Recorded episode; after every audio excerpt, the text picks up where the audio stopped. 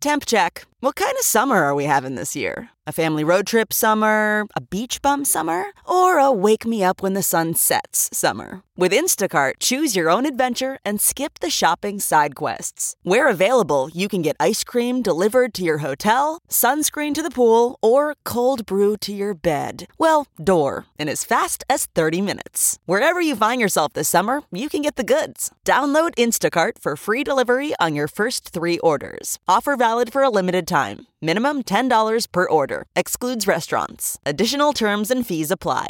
This podcast is brought to you by eHarmony, the dating app to find someone you can be yourself with. Why doesn't eHarmony allow copy and paste in first messages? Because you are unique, and your conversations should reflect that. eHarmony wants you to find someone who will get you. How are you going to know who gets you if people send you the same generic conversation starters they message everyone else? Conversations that actually help you get to know each other. Imagine that. Get who gets you on eHarmony. Sign up today. Getting the smile and confidence you've been dreaming about, all from the comfort of your home, isn't a total mystery with Byte clear aligners. Just don't be surprised if all your friends start asking, What's your secret? Begin by ordering your at home impression kit today for only $14.95. Byte clear aligners are doctor directed and delivered to your door. Treatment costs thousands less than braces, plus, they offer flexible financing, accept eligible insurance, and you can pay with your HSA FSA. Get 80% off your impression kit when you use code WONDERY at Byte.com. That's B-Y-T-E dot com. Start your confidence journey today with Byte. Hey. Hey. Hey. Hey. Well, our guest is Jimmy Pardo today. and uh, it's like a three part show. I'll explain why. We do a pre show, it's about 36 minutes. And then uh, Jimmy Pardo join us, joins us at 36 minutes in. So if you're, I always say this, and I always will. If you're just tuning in and you want to hear, uh, you don't want to hear the pre-show. We talk about stuff we've talked about many times, but I just felt like talking about it again. Uh, if you don't, maybe you just want to hear the regular show. Jimmy Pardo joins us at the 36 minute mark. So there's that. The pre show, I felt good afterwards. And then after Jimmy Pardo leaves, Bobby Miyamoto came by and we just had sort of a show with the family. And that's, uh, we'll drop that on Monday. So much. Um, when in the pre-show we talked about someone up at Montreal that was that said the comment about when a white male, when a white straight male, you could say, um, is fighting for somebody's rights. Why else would he say that? Except that it's the right thing to do. And I couldn't remember who said it at the festival. I don't know why I just spaced on his name, but his name is Wil Anderson, and he's a was uh, we never met before. We met up at the festival, and we were all sitting around one night having a talk, and me and him and a few other people, and uh, Wil Anderson with one L, for the love of God. so uh, I think that's everything. I really do. Um,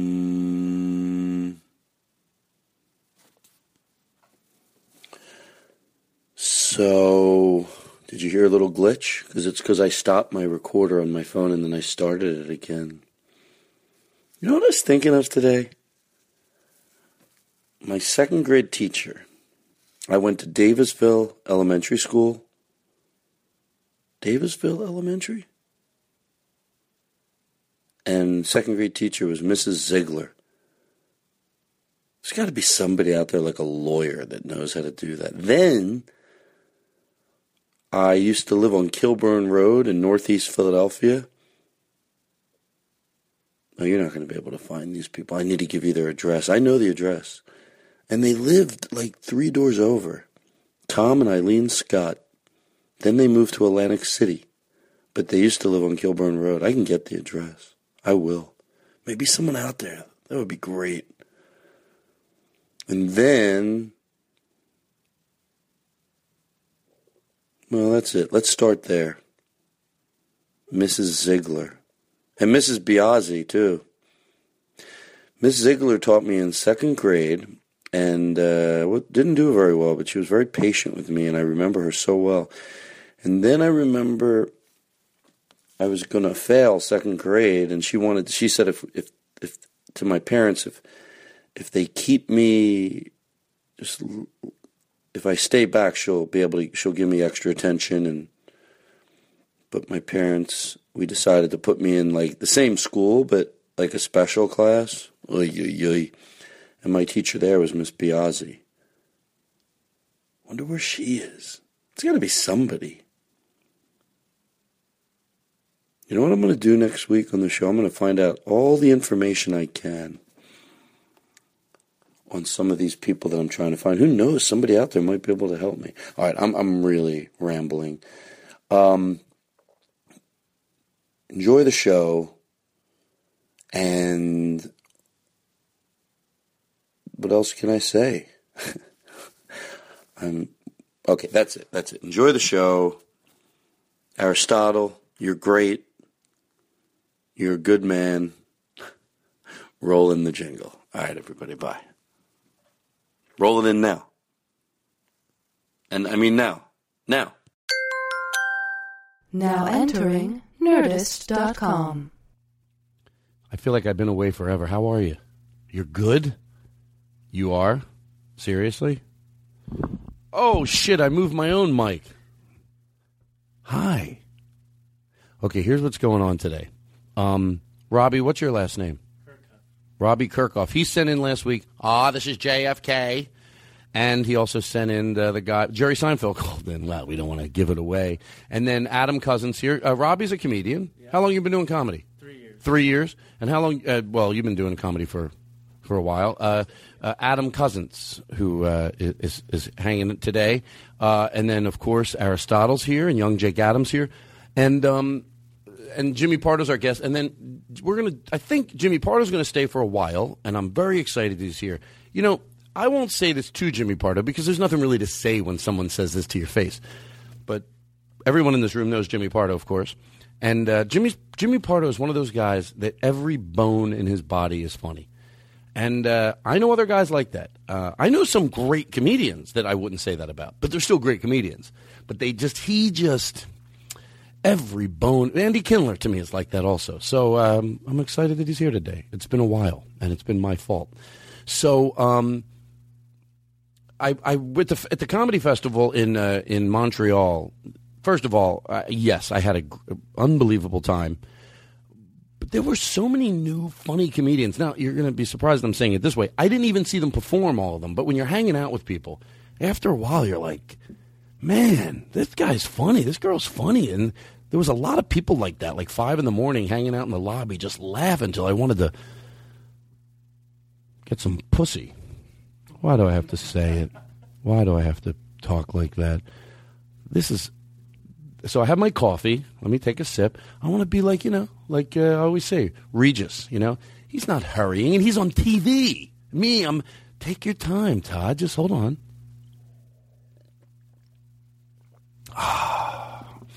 So someone asked me, and they genuinely asked me after the show, they asked me, hey, is everything good with you and Daniel? And then as we started to talk, I realized you know, it, because Daniel's not here anymore, Katie's not in here, Chris isn't here anymore, and Eric isn't here. And it just sort of happened organically. Eric had to move back home. Chris did go back home for a little while, but he'll be back. He'll he'll be back. He'll be back. Um, and then um, and then Katie just has so many podcasts that we saw coming. Uh, so Aristotle uh, is here, and uh, and Daniel, we're great friends. You know, we're still we just got back from Amsterdam, and so it does seem weird. But it, everything, in case you're wondering, maybe you don't, maybe you're like, did they get in? absolutely fine. I still have an affection for every single one of those people that I just listed. And um, so, just so you know, just so you know, I would never lie to you about that. Maybe I wouldn't say anything, but I would not go out of my way to lie about it. Absolutely. And you'll see that um, I'm sure every single one of them will be back here. They will be back here, every single one of them. Katie, of course, will probably be back, and not permanently because I think, you know, Aristotle, I, I adore Katie, but we're very happy to have you here. You tell that Katie if she wants to come back here, she better change her goddamn name to something interesting like yours. Again, Adam, Adam, that's so unprofessional. Adam is holding up a sign that asks me if I could plug his Twitter. what if you really did that during the show? All right. So the first part, you know what? Yes, I am going to, as you knew in the opening, I'm going to go through some stuff. And, and some of it is the topics we've talked about before. My never ending quest is sometimes talking about the same things, but hitting them from a different angle. Have I talked about things and not hit them from a different angle? Of course I have, but it's never my goal. So let's go nice and slow. Wait, Robbie Kirkhoff. I didn't even put it together. On the list, it says thank Robbie Kirkhoff. Did I say your name right? Yes. But now you're here. Now you're here. What, I spelled it wrong. No, that's probably right. Well, I well I don't know if you should say probably when it comes to spelling your last name. Hope, Missing an H. but but for reading it, I said it right. Yeah. Okay, that's all that's important. He so anyway, I already was going to thank you. Um, Whitney. Uh, oh, this is so confusing. There's a poem. Uh, Whitney Goldstein sent it in, right? right. Oh, he uh, recorded his reaction. Oh, let me hear it. Hey, honey, come in here. Todd's gonna read the poem I sent him from Shel Silverstein. Pause it for a Hey, come- second. I just love that everyone. I'd be happy if everyone. First of all, in real life, any couple that's not, you know, if we know people like that in real life, couples that just argue and they're all, it's not, but but it's something so comedic about it. It starts right off, honey, like the wife, you know. And by the way, women, you could send it in too and have your dumb husband out of the room. You know, it doesn't matter either way. Go ahead. in here. Put them kids down. Come in and see. He's about to say my name. What the fuck? The f- my name's not fucking Shell. Say my fucking name. Fucking Graham Elwood. God damn it. Say my. Oh, oh, honey. I said he was supposed to say my name. he said he was going to say my name. I know. I said fine, fine. Fuck you. Fuck, Wait, wait, fuck you want a we fucking divorce? turn it I'll off. give you a fucking. Wait, he's getting a divorce from his wife because this guy's a loose cannon. Because I said his name wrong. Why is he divorcing his wife? I, you know what? If it's it's not nice. So anyway, thank you. Um, okay, here we go. Shane sent me in this thing to listen to. Now I know I'm gonna I, I'm gonna have to say it in the opening because I do this every week. Michael, what was his last name? Remember we had trouble, uh, young Jake. Michael Huemer. Yes. He is a, a, a philosopher if I look, I will not forget if I've said it wrong now to say it in the opening. I promise. Well, you already heard it. What am I worried about? Uh, was a philosopher, and he said he answers the question: Are things getting better or worse? Now he's a philosopher. You could still disagree with him, but guess what? I was so happy. He thinks they're getting better, and I watched a lot of the video, not all of it, because I don't, you know, I don't have a really long attention span. And um, if he would have juggled, I would have listened a little longer. Speaking of juggling, Adam Cousins will be at the uh, blah, blah. Um, but uh, but but I like it, and he broke it down, and he was intelligent in the way he said it. And I'm always happy. I don't want to delusionally think things are getting better. I understand. I've said it a million times. Why people look at the world today and they're going, "Is it getting better?" It is, and I was so happy to hear him in an articulate, brilliant, clean way say that it is. Um, who do we want the iron companies to? I have an idea for an iron company. You know, irons, you press a shirt. I have a way that they can show up to every event and do something with their iron that will make everybody happy. If it's a comedy festival, whether it's a charity event, how can an iron company show up and hang their big sign that says the name of their company? And there's nothing wrong if you promote your company and you're also doing something good. And that's what you'd be doing. Tweet at, who do we decide? Uh, turn, turn, can you turn his mic on? That's okay. Who was it? Singer? Do they have a? You think they have an ad? Don't don't don't. Uh, oh, I thought you listened to the show, Adam. No, I, I do listen to the show. I apologize. That's all right. Incredibly for what I've just done. Tweet at Singer. Uh, At Singer? Yes. You, mostly known for like sewing machines, but they also Yeah. do irons. At Singer, contact at Todd Glass. He has an idea. An idea. There you go. Now that's okay. Hold on. I'm going to do something that's going to make me happy. There we go. sorry, and I brushed my mic there, and I brushed it again. I'm sorry. Okay, we're all good. How are you doing at home? Are you all right? you good? All right. Sometimes I got to just stop. Go slow hung out at the festival. You know what? First of all, Mark DeBonis, uh, I know him because we worked together in Vancouver. He- He's just a good energy. He just a kind person. He like he, he was very kind to me. Like at the end of the week, he brought me the sandwich because I was talking about it, and you know, he just he's just a good guy. So I say this. It helps if you know that going into this, I was affectionately teasing him. You know, it's like I, these people go. The only problem with the cell phone is that no one takes real pictures anymore. And I was like, well, why don't you? That's the end of my story. it's like fucking buy a camera and take pictures. Yeah, I would see it, and it's like my mom. She used to go, you know, she says, no, oh, it's so sad we don't celebrate Passover anymore. Now my instincts are to go, or any Jewish holiday, because we sort of morphed into celebrating uh, traditional Christmas and other and other holidays. So my instincts are to go, well, mom, we celebrate the other holiday, and when we did it, remember, and this, and it was that's my instincts. But now I go, you should, we should, and it ends right there. Because she does. If I just argue, but go, go ahead, go. We should, that's a great idea. We should do it this Passover. Don't argue. Um, and that's what I did. Oh, the problem with cell phones. Nobody takes pictures anymore. Hey, Mark, go by. Oh, what about you? Where's your fucking camera if you miss pictures so much? Can't take it anymore. I know that didn't make a lot of sense. Uh, Judah Friedlander, we're, we're just ripping through things, came up to me. I wanted to hug him. He came up to me at the festival and he asked me if I'd be a part of this thing. He wants to start a website to get rid of the check drop. Are you aware of this, Adam? God bless him. God bless him. Because let me tell you something. This is the truth. We're going to do an hour and a half podcast on the way clubs should be. And let me explain something.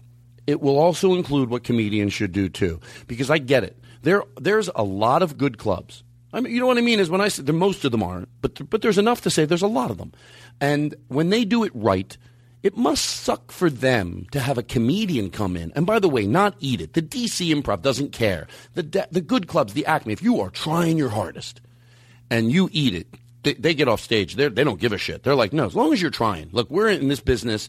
We get it. But how it must suck when they do everything right and some jackass comedian comes in and jacks off on stage like he doesn't give a shit. They got to open the doors. People get there. They get him in there. They finally get him seated. The show starts. Just try. And I love that it's try, not kill, just try. And so I just want to say it from that perspective in case there's a club owner listening going, well, look I get it. It works both ways. But we are now comparing good comedians to good clubs. And I don't ever bring up the check drop because I look, it's a losing battle. Because what? No, I, I said it wrong.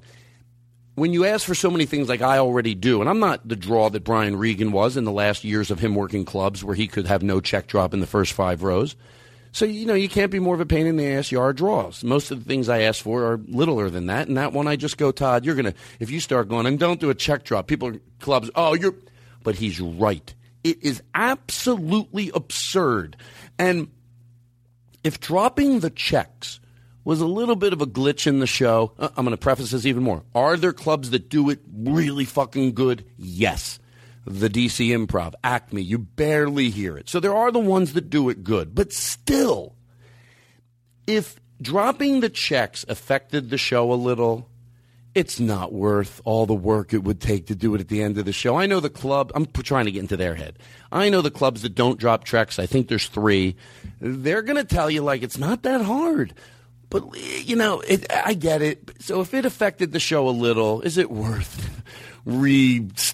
It doesn't affect it a little, it affects it gigantic just because we learn how to deal with it, whatever you are as a comedian, it, you wouldn't do it at a movie. And unless you can tell me, if you're a club owner, I'd respect you more if you went, you're right, but we're, we're treat it like quitting smoking. Don't just be someone who, because you're not going to quit smoking, tries to convince yourself, like we've said before, oh, it's not that bad for you. Just be a smoker, be a club owner. I would respect you. But d- don't try to tell me how, like, make an excuse for it, because there's no way it, you can compare it to a movie. Would you go to a movie if somebody said, yeah, it's great. You don't, yeah, they bring you your food, and then I don't know when it's like 25 minutes away from the movie movie being over, they just come around and they they uh they, you pay for it. You miss a teeny bit of the movie, but it's no big deal. You wouldn't even be able to convince someone. They go, shut the fuck up. The, the movie fucking does that. Now, the only reason to go, Todd, you can't compare a movie to a comedy club. Come on. Stop. You lose the battle. Movie, you got to pay attention. Com- comedy, you can tune in and out, and you'd still. Does that make sense? Of course, it's the same. And God bless Judah Friedlander for being the one that cares. Because let me tell you something somebody can get it done. Somebody can get that done, and we can look back. By the way, it's the one area where you would think club. First of all, club owners should want to do it, even if it didn't make them more money. It should just be a creative thing. But you would think they'd want to sell drinks to the very end. Why is my voice going like that? Is this the new way I talk? And uh, one of the biggest arguments that like clubs make is that uh, they can't drop checks after the show because then it's going to push. Like they'll have to flip the room quicker. To Yeah. the next. They decide what time the shows start at. Just start your Yeah. second show later. Start your first one Right. earlier. They can decide how much time to get between shows. Yeah, and also when you go to the three or four clubs that do it, go there. Because if you're saying they can't do it, that means when you go to the clubs that do it, I don't care if it's one club. Hey, if somebody says you can't invent a car that runs on water and one person invents a car that runs on water, they proved everybody fucking wrong. You don't need to go, that's just one car that runs on water. Yeah. If one club does it and it's not mayhem, that's fucking doable.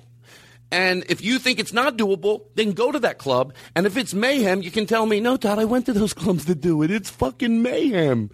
No, it's not. They do it.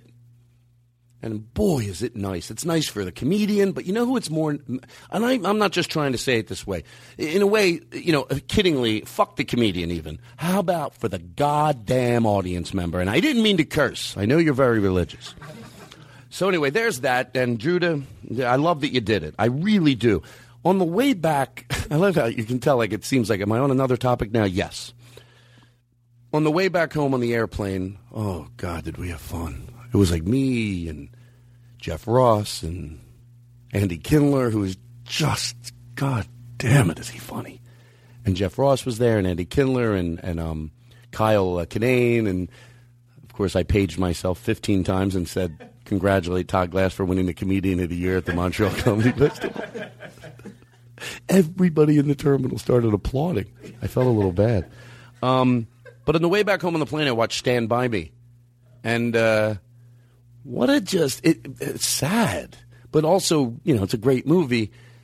And then I was curious what everybody was doing. I was like, what are they all doing now? It's sort of ironic how it mirrored the movie because in the movie, one of the guys dies, and this, and in, the, in real life, one guy dies, one guy's doing all right, the other guy. But the the star of it, I think Wheaton. What's his name? Bill Wheaton, I think. I, uh, Wil Wheaton. Wil Wheaton. Um, I was curious how he was doing, but he said it the last line of the movie was, "We never make any friends like we make the friends when we're 12 years old." And I thought, "How you doing, young Jake?" I'm doing just fine, Todd. Great.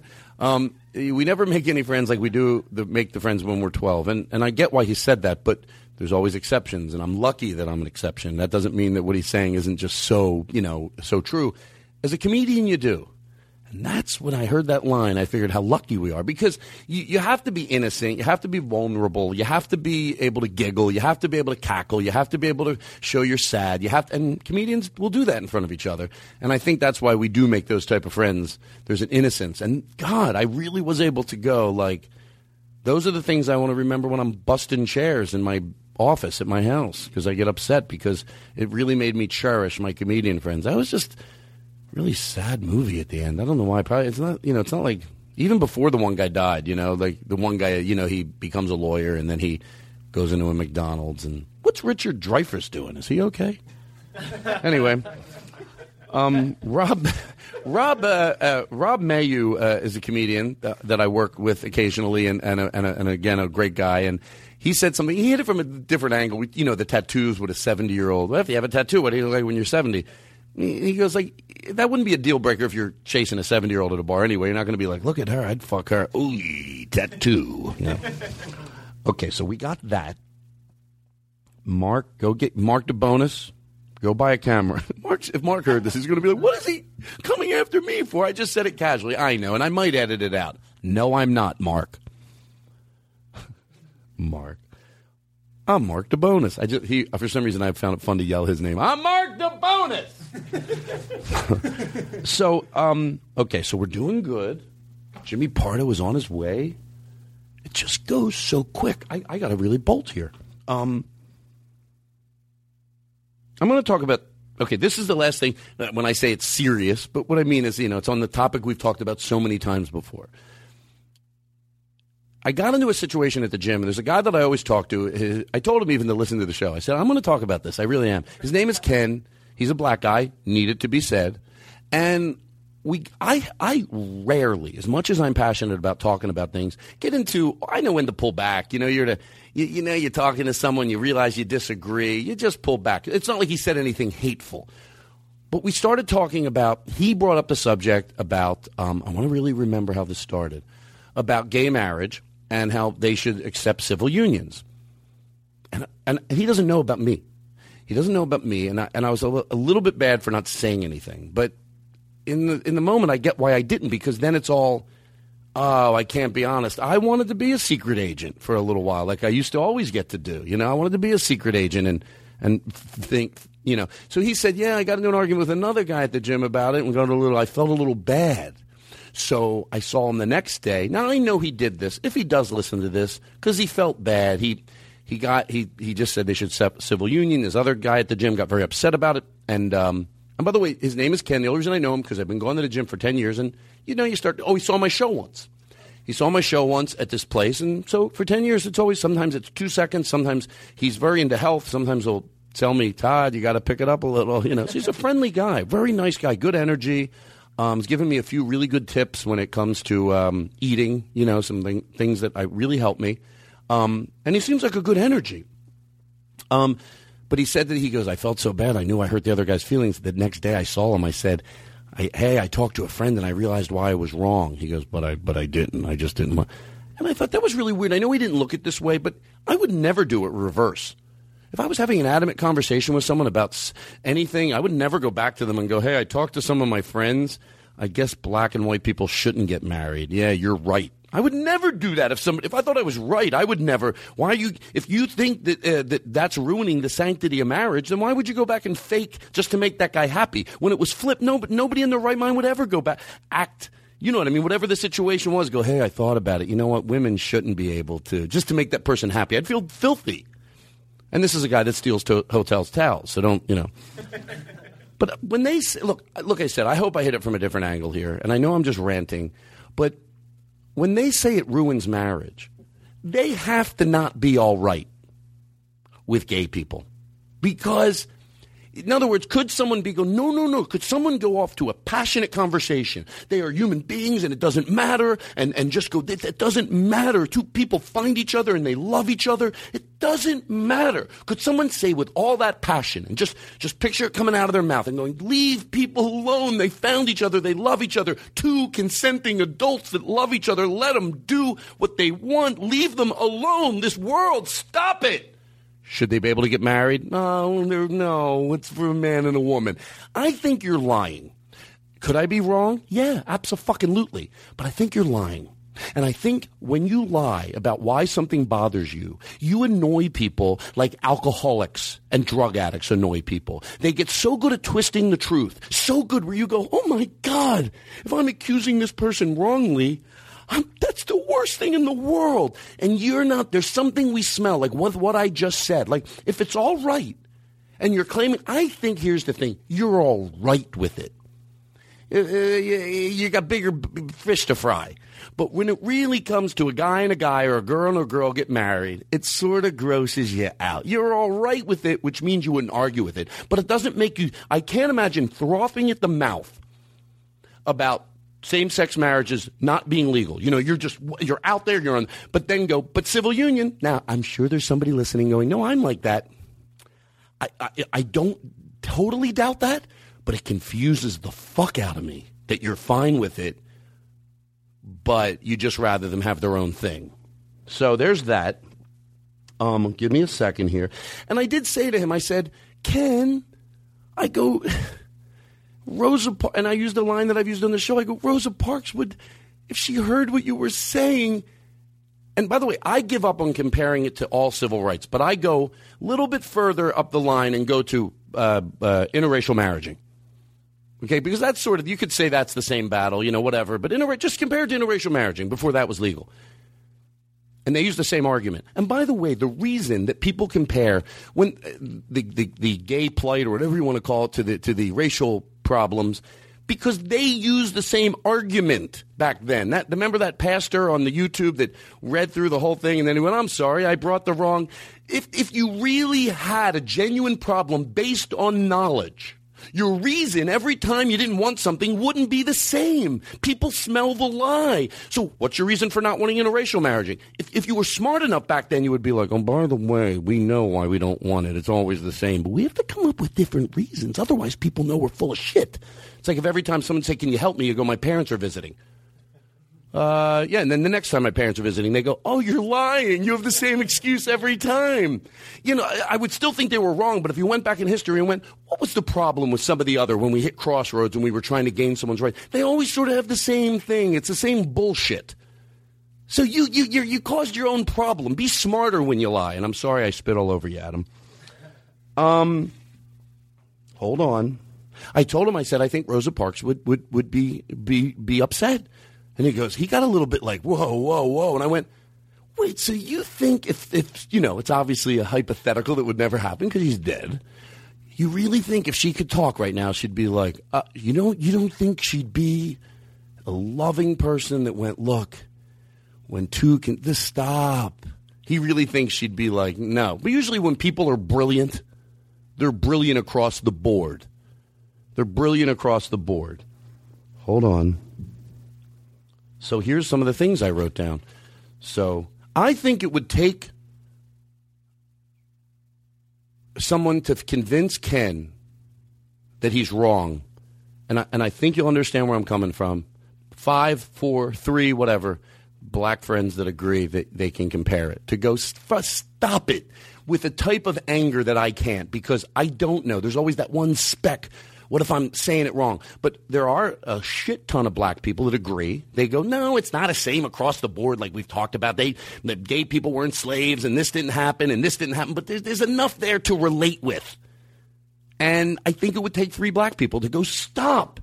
And I would love, I would love to see that happen. And it should happen on a show. They should have, uh, uh, you know, because when a black person could say it to another black person in a way, and let me tell you something, and, and I'm going to say it again, I'm going to say it a little differently.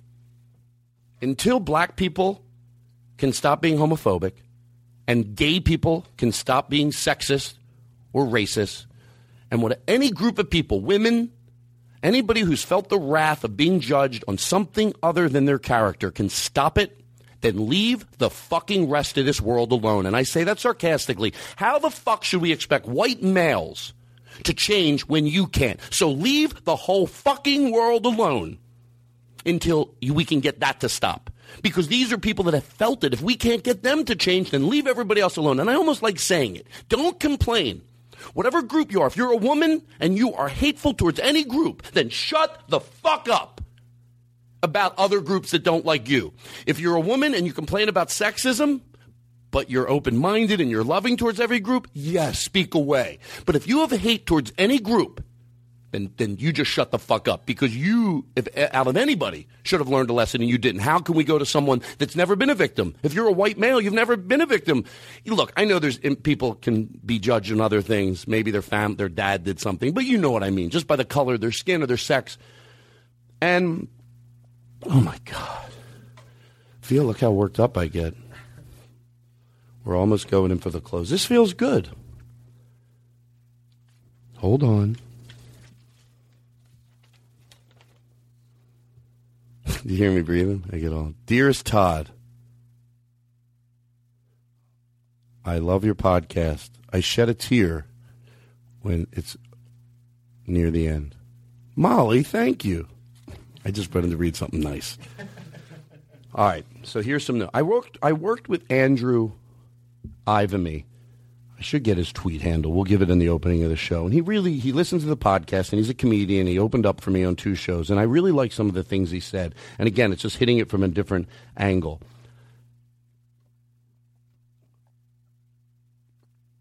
If you claim that you in the past things you're all right. Eh, whatever it is you know i always go to the women voting interracial marriages. There's so many more. You think i'd do my homework and figure out other crossroads that we've hit. They're the famous ones. And you claim you're all right with those? I'm not even arguing that. I doubt you are but not in all cases. I shouldn't say that. I genuinely don't doubt you are. But i'm giving you the benefit of the doubt that you absolutely any of the things in the past that have already sort of been worked out you're okay with. And you claim you might have even fought for them back then but it's just the ones on the table today we have a problem with. So if you claim that you are okay with this is Andrew Ivamy. I'm, I'm quoting him. I hope I'm quoting him right. So if you're quoting all the things in the past you fought for, well, here's all we need you to do then. Sit this one out. We're not asking you to help. Sit back, relax, have a cold drink. We don't send our veterans into the war but we don't want them to fight us. We don't we don't want to send our veterans into the war, but we don't want them to fight us. So we're saying, oh, I know I did enough, and I fought for this, and I fought for that. Fine, sit back, relax. We'll bring you we'll bring you lemonade. You want a cold beer? Let us fight it. Let the young people fight the new fights. Just sit back. That's all. Okay? Just like you fought when you were young. Let the young people now fight. I'm not saying all young people are brilliant, but you know what I mean. They're going in any of the things that are on the table today. One of the comedians I was talking to over the weekend said, when you're a white male and you're fighting for someone's rights, you're, what other reason would you have that it's right? Because when you fight for someone else's rights, what, what else? You got it all. So what else? There's no reason. So when you're white and you're a male and you're fighting for someone else's rights, it's like, it's, it's, it's does that make sense? Didn't come out right, but I, I think I know what I'm talking about. Like people, you know, we in this world, white men have it the easiest. You know, besides individual problems, you know what I'm. I'm, I'm worried. There's people. There's white men. There's white men, obviously, that have problems. That's not my point, but I think you're trying to look for a trouble if you caught if you if you're thinking anything bad right now. Hold on. I think we're almost done. Oh, all right. So we got that. Hold on. Got that. I'm doing all right. I'm, I'm, I'm actually okay with myself. I wrote this down. I went, I'm sorry I cannot have a conversation with you about when black people or women use the race or sex card unnecessarily. I can't have that conversation with you until you have an hour conversation with me what it must be like when they're using it necessarily and they're told they're using it unnecessarily. So does it happen? Do people use the sex card and do some people use the race card unnecessarily? Yeah, I would fucking imagine. And I would imagine in that community that angers them the most because it delegitimizes when it's real. But I can't fucking have that conversation with you until I know from your heart and your soul that you know what it's like when it's the other way, and that's probably the majority of the time. I can't have it with you. I can't have it with you. You want to have the conversation when they use it unnecessarily? Come over here for two hours. I want to hear you passionately talk about what it's like and get into the head of somebody who has been using it legitimately and how much it must suck to have someone think you're not using it legitimately. That, does that ever happen too? Does, does that? Does it, that? That must happen, right? I can't have a conversation with you that all our kids are over medicated. I'm sorry, I can't have it with you. And I know a friend of mine's wife that we had this conversation. Yeah, they're all over medicated. I can't fucking have that conversation with you until I have the conversation with you when you talk about. And by the way, again, are there kids that are medicated, overly medicated? Yes, I'm smart enough to know. Overly medicated, sometimes overly medicated, and not even the right medication. They didn't even take the time to figure out. But I can't have that conversation with you, even though it exists until I have a conversation with you how many adults and children it has saved their lives because they found out what was wrong with them. They got on a medication that, and you think, what happened 50 years ago? There weren't all these overly medicated people. Now everyone's got it. No, then they just put them in an institution. Now there's people that would have been an institution that are, that are living healthy, good lives. So if you want to have the conversation when they're over medicated, yeah, come over here and from your heart and your soul, with all the compassion in the world, and don't just blow it off. Don't go, oh, yeah, I'm sure that there are some. No, that's, that's moving past it. If you feel it in your fiber and you get how many children it saved their lives because they found out what was wrong with them, early autism, different types of autism. Yes, if this didn't happen long ago, I would wonder, but it did. They just, they just were written off. A lot of people were written off and fucking crazy. Now people can find that. So, by the way, if you're ever wondering what side to be on and this doesn't convince you, nobody, nobody, nobody. And it's not that often you can say that. Otherwise, you look like, you know, you have to always say, well, once in a while. Nobody has ever gone down in history in time, ever, and been famous and respected. That's the word. And respected for fighting against people's rights. Now, you might be the soldier that thinks you're going to be the first one. So good luck. Nobody, nobody has been gone down in the history of time and been famous and respected when time has passed for fighting against people's rights. So you just, you keep fucking trying. And I know I'm not talking to our listeners, most of them, probably majority of them, but this is something like I've said in case I need to repeat it. I always think I repeat things sometimes because I love to repeat them, other times because someone might not have listened to another show. And I say, I, I tell this to people that agree, preaching to the choir, because it gives you a way to fight the war. Just like Andrew Ivamy said some things to me this weekend. And the comedian that said the thing about if you're a white male and you're fighting for this, I'm going to find out his name. Really nice guy. And I'm going to find out his name and put it on the opening. But, um, so that's what it is. I hope, you know, those guys said something and I thought, I like that. I've said what they said a hundred times, but they gave me a way to say it. So that's what this is about. We're just giving, we're preaching to the choir sometimes with our audience, but sometimes when you're out, somebody can, gives you, it gives you a way to fight the war because someone gives you a new way to say it and a good a way to make your argument.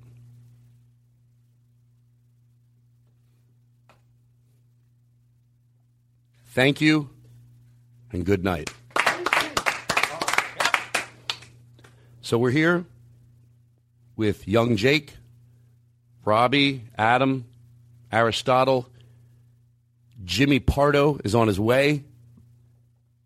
And we will be back right after this.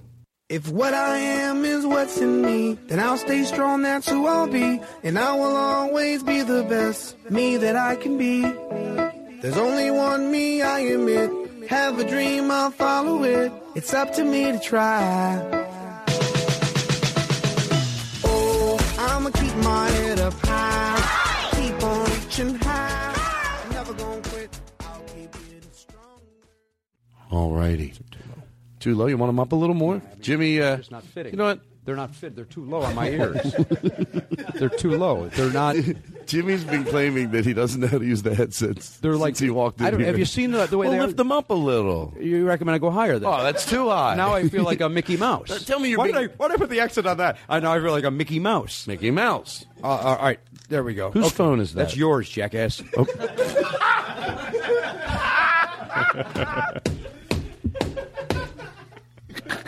You know, getting called a jackass by you is like being called a, a hockey puck from Don Rickles. You know what? I don't disagree with you there. Uh, he, Don and I are No, very serious.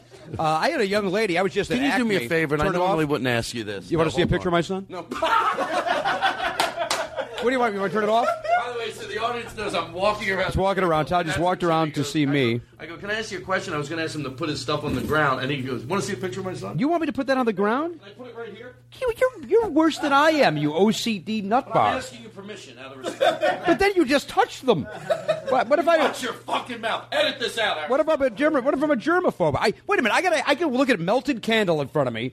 This nightmare that Paul Lynde wouldn't have had in his 1976 Halloween special, but the, my, my phone's got to be four fucking feet away. This thing, this prop, that a, a haunted house that the Jaycees. I, all right, I'm done. You're all- Done with my skit. Can I actually get these turned up? I do need these turned up. I, Yeah. Uh, hold on. Who am I? Who am I? There, there we go. Thank you. Thank Is you. that- Yeah, Is that better? that's way too loud now. Okay, put it down a little. It's okay. Okay. We take our time. This is the show here now. yes. Mm-hmm. Jimmy Pardo, you are long overdue. It's hard to hear. a little. Jimmy Pardo, you are finally here tonight. Play this one for him. Where's the one that uh, Jung? Now it's a little hard to hear, but you know there's a lot of good stuff in it. Jingle Joe said he's going through some moving and stuff, and he goes, "But I wanted to do something." So you know he's still with everything going on. I said we got to have something for uh, Jimmy. So where is is this? Uh,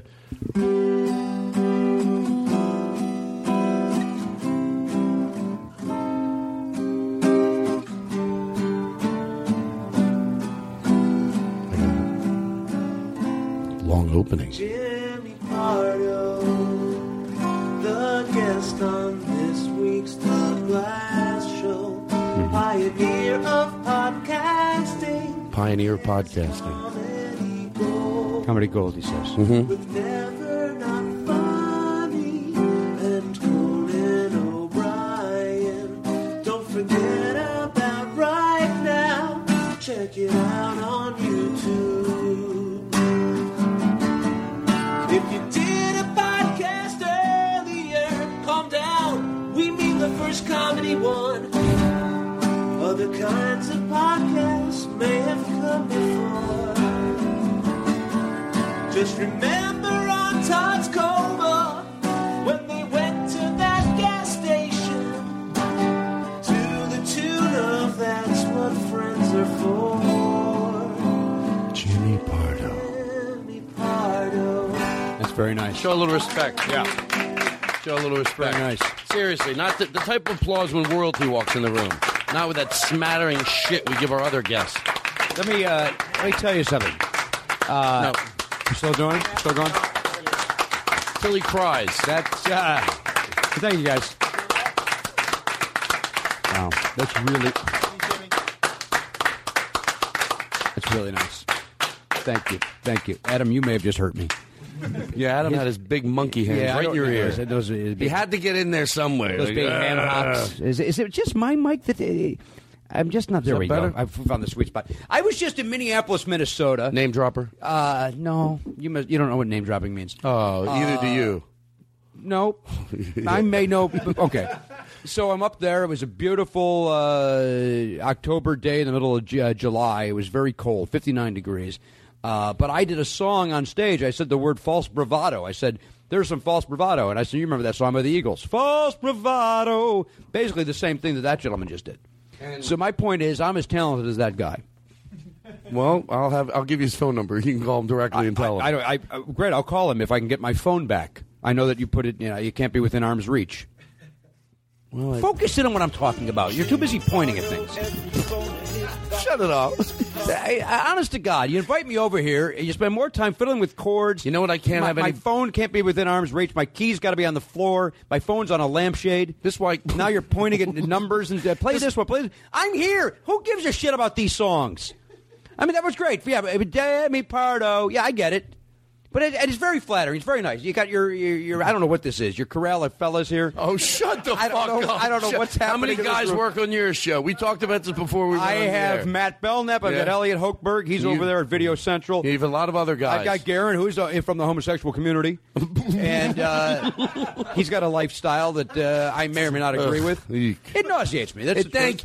Thank you. Do you know what we just said before you came? That if people that had a problem with it just said the truth, you can't catch someone in the truth. Well, first of all, you know I'm kidding. Of course I do. Yeah, but you I said thank you, and then you said you're speaking the truth, as if you and I've had a conversation off air. Like, you know, I'm, I, I'm friends with Jimmy, No. but you know, he really s- doesn't like the homosexual community. We said it about the people you're mocking. Like if they would just go, it nauseates me. Well, you can't argue with that. There's no, you can't prove that something doesn't nauseate somebody. So just say that, and then everyone will leave you alone. Don't try to make up a fake reason. Can we say that nauseates uh, not pronouncing it properly, or are we all supposed to just pretend because you're the host that you're saying it right? Oh Jesus! It's exhausting having me here. It's oh, it's pure joy. It's pure joy. I just can I talk about something that we like. I wanted to now. Look. You, but, but you don't mind. I don't think you care. Like when we when we smoke pot. Like by the way, not smoking in front of you, totally respect it. Has Thank nothing you. I to do- appreciate I wouldn't want someone pouring a beer. You know, just little bits of it hit my. Hit, you know what I'm saying, basically. I wouldn't want someone to put beer in the swimming pool. It's like even one bottle? No, none. I don't want any. So I Mm-hmm. get it. But like, do you understand that people? Do you know that people can drink and not be alcoholics? Right? Yes. Do you think people can smoke pot and not be potheads? No, you're hippies. You're all hippies. But you know, I wonder how much of that you think. oh, I would say it's close to 68 percent. But I would say it's it's it's it's up there. It's uh, you don't understand. I don't. Uh, I, you know what? Admittedly, I don't. I don't. Admittedly, I don't. It's a lifestyle and a a life choice that I don't understand. Let me I, I admit it. I admit it. But do you think like because I don't I'm not a I've said this a million times but I don't know if I've said it directly to you. I'm not a functioning pot smoker. So I don't smoke during the day. I mean maybe once a year if I'm on like camping I have nothing to do. But around 5 nights a week. It used to be 3. It's more. Like in the last 2 or 3 years it's more. It's about 5 nights a week. Never during the day and at night I will smoke. Uh, usually it means for me uh, not even a joint, a half a joint. And I really enjoy it. I really enjoy it. And uh, but do you think someone that drinks, let's say, four nights a week, is an alcoholic? uh, I don't know the answer to that. I don't know. I, I don't know the answer Yeah, because yeah, somebody yeah. might say I go home and I have a glass of wine and it, it calms me down and uh, and then they live, they live their life. They watch uh, Hot in Cleveland and then they go to bed. So I don't know. And by the way, my guts are. Tell me if you're right. At the, at, your guts are. You could give a fuck what anybody does. Uh, I don't care if it doesn't affect my life. I don't Right, care. right, I mean, right. I really don't. I'm asking you. I'm not trying to make it look like you're out. Like you know, you you get it. People do this. I drank. People don't. I'm asking you. But there is a little. Yeah, but, but you under you what don't do you mind talking about this? I'm I'm not 100 percent comfortable. Oh, really? No, go ahead. Whatever. I don't Oh, care. um, does it? What perplexes you about that? It could be fun, like to. Uh, you know what? I this is a path that I don't want to discuss. Uh, I've got my reasons. I've got my uh, issues uh, Right. on, on this topic. On this, uh, you know, you put that in your body. Uh, uh, but uh, you know, whatever. Live your life. Yeah, you yeah, know what I mean. Um, it's, I mean, what I, you know, I don't know. I mean, I, I, I think we both we both have friends that are uh, that do it too much. You know, and I Well, think yeah. they do it too much to the point of uh, it's distracting and annoying, and I think it is screwing up their life, and they don't realize it because it's not booze. Booze you see when it screws up your life. Booze, it's easy to see. That Yeah, guy's hungover. yeah. His face is, you know, swollen. He's bloated. He's, uh, uh, you know, he's belligerent. Isn't that weird You when know- you see somebody like you don't we don't say anything, but like there's definitely that day where you see somebody that got bloated from Yeah. drinking, and I'm always like, whoa. Yeah. And then you try to figure him out. Maybe he's not in shape, and then, then all of a sudden it clicks. Like, oh no, that's bloat. He's that's beer bloat. bloat. There's Yeah. different. the- Heavy is even different. Bloat is bloated and sweaty a lot. Yeah, yeah, yeah. You know, I know people that are heavier but not bloated. There's like a definitely bloated drunk. Sure. Remember when the comedians would make fun of mothers against drunk driving? I always cracked me up. That Uh, was- it sure did. Those are stupid people, right? Those mothers that are against drunk driving. Aren't they dumb? And I think as comedians, we should do bits about these women who are angry that these uh, that these drunks are getting on the highways and killing their children. Dumb fucking women! Mind your business. Go to your PTA meetings. Worry about the schools. You dumb. Right? I mean, I never understood those jokes, and I would always my friend, my friend Mike Toomey and I would be in the back of the room like, in Chicago. Great comic out of Chicago. We would be the back and go, and they, the guys would be doing their bits about you know mother getting drunk. Blah, blah, blah, blah. I was like, yeah, they're bad people. Yeah. yeah, no, that makes yeah, that makes sense. Be mad at them. Oh, it Jimmy, makes no sense. I love you for that because you know what? As it was coming out of my mouth, I thought because I know you pretty well, but you never know. You could be like, ah, I had mine, but you were doing what me and my friends were doing in Philadelphia. Yeah. and we might have been 21, 22, and uh, hey, I drank and drove then. So did I. But I knew, but I wasn't stupid enough to think because I did it. Now I had to make pretend that those were bad people. Right. And mother again driving. I, I don't. I, what's I don't even see the humor. Who'd there. you Like- say the comedian you were in the back of the room? Uh, with? Mike Toomey. I know Mike Toomey. Mike, a brilliantly funny man out of Chicago. He does great stuff over at WGN television as well. And uh, he would always like if somebody, would, you know, the false premise guy. Uh, uh, Mike would always be in the back going, "Nah, didn't happen." Didn't happen, and just it's just so funny because as comics, you- you're just taking the just all the meat out of the joke. You would never do it to the audience. Let the you know let the audience be fooled by the bullshit. But but what you forget is that the brilliant audience members, you know, if you're not, if you're not trying to, well, brilliant, you know what I mean. The people that get it, whatever the word is, they do see it. Mm-hmm. Uh, but it's the, about the fake premises. I always. We're not talking about someone that has such an absurd premise that you don't need to buy it. It's so ridiculous that you you know like what I, they're like I did a whole bit over the weekend in Minneapolis about me beating up Asians.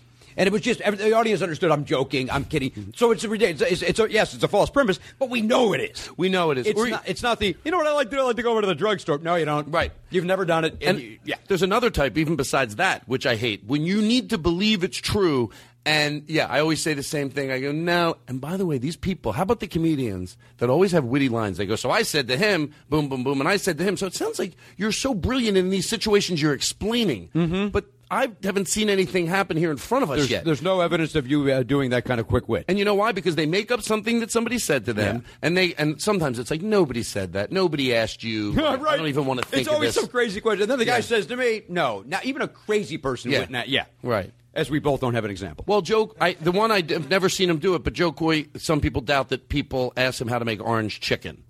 Now, uh, you know what I mean. Uh, so, so- but by the way, uh, to George Carlin, you know what? The one person he might go, look. I'm not saying you have to love me as a comic, but I swear to fucking God, somebody asked me that. And by the way, I wouldn't bet against that, but I've heard. I, I'd bet against it. Ah, I tricked you. Oh. Edit that out where I said that. Um, no, no, no. I would. I. I'm 50 50. You're 50 50. Jo Koy had a human being come up to him and say, How do you make orange chicken? He's on an airplane. He's flying to Atlanta, Georgia to do a weekend there at the Laughing Skull. And the gentleman turns to me and he goes, Oh, look, at, oh, you're Asian. That's interesting. How do you make orange chicken? That's happened? You believe that's happened? No, I don't know Jo Koy. I don't know the bit. I think he's he seems like a nice young man. He's very tall for an Asian. I don't even believe he's Asian. now, the point is this I'll beat him up like I did in my bit back this past weekend. So you think you're 50 50 that he's at the gymnasium. He's doing curls, he's doing his second set. And then he finishes it, and the guy says, "Can I work in?" Oh, in the as I'm working in, I realize that you might be of the Asian persuasion. How do you make orange chicken? You think that happened? If you do it again, you could throw me into convulsions because you're right. The more you set it up into any realistic scenario, you go, "Oh, you're set. Okay, you're he's at Home Depot. He asked the person if he knows where they have the uh, energy efficient light bulbs. Am I staring right at them? you know, sometimes you are, and the guy goes, "Actually, they're right over there. You were staring right and at them." I can't help that they illuminate the fact that you're Asian. Right. How do you make orange chicken? now that might happen. That, I, right there at the Home Depot. I'm a Chinese cop. I'm pulling you over, or whatever the people that make China, uh, orange chicken. Uh, sir, can I see your license and registration, please? You passed the stop sign. Absolutely, officer. I'm more than happy. Oh, son of a, you happen to be Asian, officer? Yes, I am. What's that have to do with anything? Well, let me give you my license, but uh, in the meantime, can you answer? How do you make orange chicken? Nobody would ever ask that. Nobody, unless Jo Koy's going around the world going, you know what I'm really good at? I know how to make the best orange chicken. Hey, can I ask you a question? What's up? How do you make orange chicken? You know what? You get chicken, you get some, some spices and herbs and that sort of thing. And then, What else? Come on. Put That's it- all you get? Spices and herbs. What makes it orange? Uh, the walk? I don't know. What makes it orange? Probably orange. Probably oranges. Why am I yelling? You can, uh, I don't listen. My improvisational skills don't lead me down. I, I don't know how to cook, so I don't know anything about cooking. So I couldn't go down that path. I, I was done with spices and herbs, and then walk. I wanted to use the word walk. I accomplished it all. Who do you? Who, is there anybody you don't like? You get on your show, you ver, you don't you don't even care anymore. Like as the years have gone on, you're doing your podcast. Yeah. Do you, do you go? Fuck it, I can't hold that in any longer, and I just got to talk about it. And is there anybody like that? And obviously, if there is, You mean a comic? Um, You mean a comic or- that's been on or- my? What, I, I'm confused. What no, not mean? even a comic. Could it be someone? Uh, could it anybody in the business that we know in this? Yeah, is there anybody That like just you- drives me nuts, and Yeah, I that- say I that, got. you, that, that I don't pull it out of you. That you've talked about it a hundred times on your show, like somebody that you. Well, I mean, I mean, uh, is, is that a weird I'm trying hard to not say this woman's name anymore. I, I, Okay. I've gone. Uh, I'm on record. Everybody knows my opinions. Don't don't say it. You know why? Because make the, well, most of go listen to the show and find it. Yeah, go to never fun to do. Never You'll find it. You'll find but it. You they take- all know there's only there's only really one at the moment. There's really only one famous female comedian. What- Is that is that fair? I'm trying to think. Only one on television. There's only one. Oh, yeah. Right. There's only Yeah. one female comedian on it. Well, there's so there's at that magnitude. well, there's Ellen. Ellen does. Ellen's a superstar. Although this woman's getting close, man. yeah. Uh, I, I'm not a fan. And, I, and I- Judy, Judy Tenuta. Yeah, of course. But, I, and, but I'm very outspoken about it, and I've realized that it's not. Uh, who cares? Well, you Well, know it doesn't what? affect my life. Why am I mad? Well, Why does it? I'll- you want me to fire you up? yeah. Yeah. Well, no, my brothers. I, I look. I'm going to change the name of the show. Did, did I talk about this last week? But um, my brother said something about teaching once, and uh, look, I always say this: if you're not positive about certain comedians, that's what I have a problem with. As long as you spend this, you know, a good amount of time being, you know, the people you're happy for, and we both know there's a lot of people in this business when we see them have success, we're happy for them. Absolutely. Doesn't mean you you can be jealous and happy, but you're not always just, you know. So anyway, my brother said something very interesting. He said in teaching, um, I want, I don't, I don't to judge teachers. That doesn't mean I have to be the best teacher in the world. Because if I was, if, if it took that, I couldn't judge anybody. I couldn't make an opinion on someone because I'm not the best teacher in the world. Because you know what? I know one thing. I should be confident enough to say, I really try. I Mm. want to be a good teacher.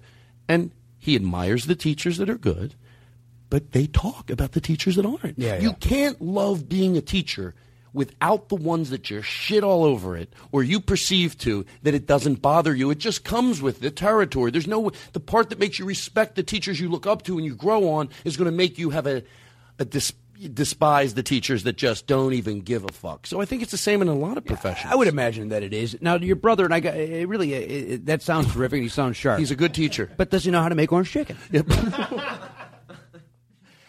Listen, I could come up with scenarios. See if you. No, never mind. I don't want to say it. I'm at a PTA meeting. This is a true story. Put I'm at a these- PTA meeting, and uh, we're all. Oliver's. Let me guess. He's got to be right now s- like five or six. He's going to be six September second, And we're at a PTA meeting, and we're there in Parent Teacher Association. You're meeting the teacher, you're having a little chit chat, and you know we were at a charter school down near LAX. There's all walks of life in there, and I look over to the woman next to me. I'll be goddamn, she's not Chinese. And the teacher, this is so embarrassing. The teacher says your t- your kid's doing great. Do you know how to make orange chicken? at a PTA meeting. Oh, that's unnecessary. It's uh, it, well, it's a, it, it made my wife and I very uncomfortable because it's like I was like, well, that seems a little racist, but you know what? Maybe she makes the best orange chicken. But so, in Jo Koy's defense, I've seen it happen. I just figured out what happened. He was a cook at a Chinese restaurant. or he was applying, and the He's applying for a job at a Chinese restaurant, and the, and the owner goes, "Do you know how to make orange chicken?" And he goes, oh, oh just because I'm Asian? no, because you're applying for a job to be a chef in an Asian restaurant. Hmm, very good then. Good day to you. I always I don't know anything about that guy, by the way. Sounds like he gets on your nerves. Sounds like this guy. Honestly, you. not at all. I, I, and I'm to George Carlin. Whenever I've worked, if I work with somebody and um, I've only known when I've worked with him, and it's not been that much, always been friendly, always been you know just uh, a good energy to be around. So He's a positive still- energy. Yeah, I can, st- and I can still you know figure out the one joke. Maybe he's maybe I'm sure he would laugh at this. He wouldn't give a shit. I don't know anything about it. Those people like to laugh, right? I know they're bad drivers. And by the way, I wouldn't. What's up? You know why they're bad drivers a lot because they're visiting our country, and we're bad drivers when we go there. Well, listen, don't use logic. I know I did suck the. Well, but you know what? You, you make a great point. Hey, you used logic when it came to those mothers against drunk drivers. Yeah, for, for comedic effect, you brought the room to a halt with you. How dare you? First, you compare me to Paul Lynde. Yes, listen, you guys probably knew each other.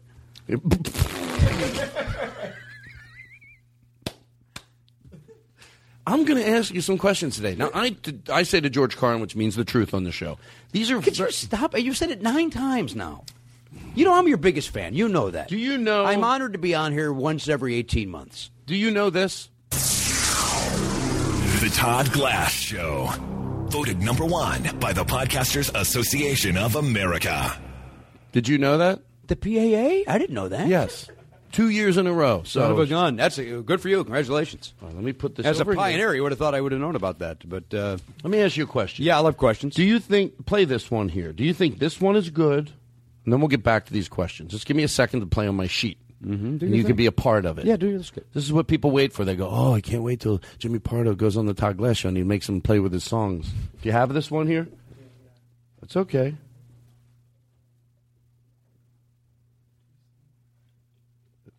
I like to make them. If the, if I don't talk, it just makes them get them when they're looking for stuff. I know it sucks because it's Like if you're just quiet You ever in the mood to do that though? Yeah. You're like, hmm. We actually do it this week on my show. The great Judy Gold was on, and uh, Todd. Judy Gold was on. Todd. Mm-hmm. Judy Gold. And uh, we we had a young Garen, our intern, look uh, something up, but we all got really quiet while he did just it. waited. And it was just the fact that we all somehow we all knew at once, like like you know, like a sign came, nobody talk, and we all everybody just waited, and it was uncomfortable and funny.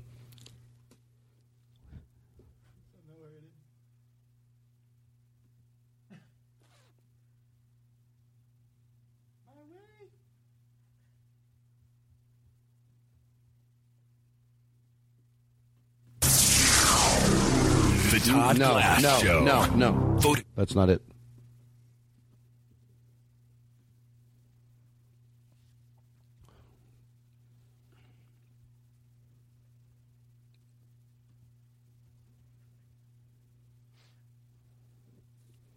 This does it teaches the importance of having these ready because if we save him every time, why would he get more? You know what I mean?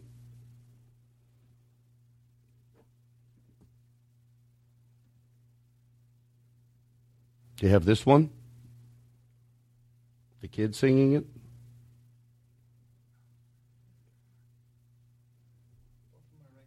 Do you have this?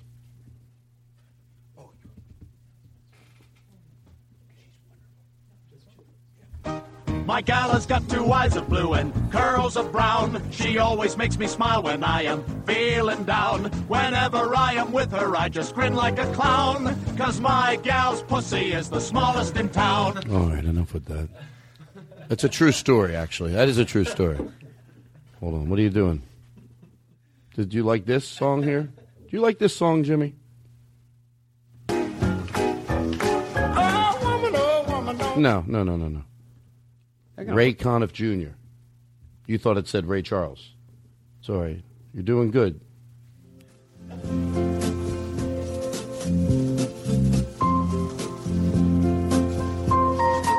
Do you, do you know what this song is from? Please tell me you remember. When we met. Remember at Omnipop? And this song was playing? At We the bo- office? Yes. Yes, of course I remember that. Where's the office? Which office? He had three on offices. at the one on Ventura Boulevard when it was upstairs. Oh, you do and it was uh, remember. it was when before it in the same when he had the initial office. Yeah. Well, the truth is, we did meet there, and then a week later, we were at an audition. And I've never told this on this podcast. And um, you said, "Watch this." And you said something about like you had superpowers. I said you- I, I said I have superpowers. I could walk across the street and every car will stop. So in I'm going to say on a scale from 1 to 10, 10 being the most traffic on the street, it was about a 6 or a 7. There was there was a steady flow. I might go 7 or 8, honestly. Yeah. And Jimmy walked from one side of the street, cars, you know, not screeching but having to heavily put on their brakes. To having no car for like another six feet, then having another car, and just weaved in and out and made it to the other side with never flinching. Do you know why I did that? By the way, Why? I had just we had I just moved. There. That was in 1995. Did you walk the wrong way? No. Uh, somebody told me that as long as somebody said, "Oh, the great thing about living in LA, as long as you cross at an intersection, Mm-hmm. whether there's a stop sign or not, every car has to stop for you, And they Give do. the right away. And but sometimes they don't because there's no reason for them to. Yeah. So I just got freaking lucky that day that nobody ran me down. That's great. Because then one time I tried to do it on Ventura Boulevard, not right near our, our agent's old office, and I stepped out and and like some guy like has to swerve around me, and I go, "What the f?" And so the guy goes, "Well, maybe you don't walk into traffic, jackass." I'm like, mm, "Good point, sir."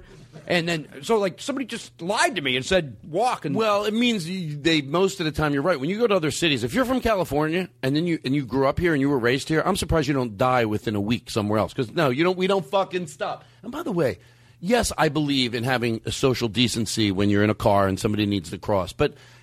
Sometimes you, you know, let the cars let go. the car sometimes let the car go, especially if because this happened today. A guy was uh, checking his email while he's walking across the crosswalk. Put your phone. Walk. Walk. Yeah. That's- How about when they don't? I gotta go. I'm so- oh, you got them fired up. I'll stay. I'll stay.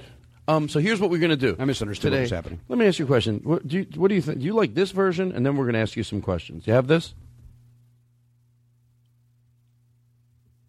The end is near, Start it from the beginning. and so I. It's okay. Here, let me have that. And uh, now This is a good version. the end is near. Or do you like this version?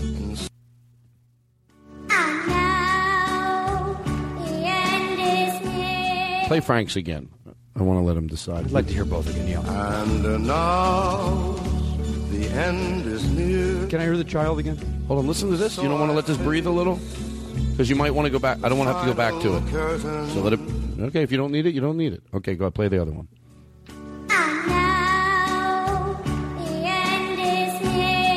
All right, so what's your decision? Can I hear a little bit of that, like in the middle? Can I hear just each- told can I hear you. each one, like right in the middle. All right, in the middle? Yeah, All right, like play, you- press play on the Frank Sinatra and let it play silently, and then we'll bring it up in the middle. I don't know how that's going to help it. And so I face the final curtain. You got it? My friend, I'll say it clear. I'll state my case, of which I'm certain. Now that's the Sinatra version. Yes. I've lived a life that's full. You like it? I do. Yeah, I got no problem with it. I like it. Can So I hear you the other wanna- one? You want to pick that? So you pick Frank Sinatra. I'd like to hear the other one again. I play the other one.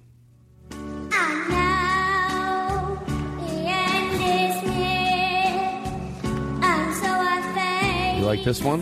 Seems like you like this one now. I didn't want this to go this long. It- really? You, no, no. You told me to. No, I. It's okay.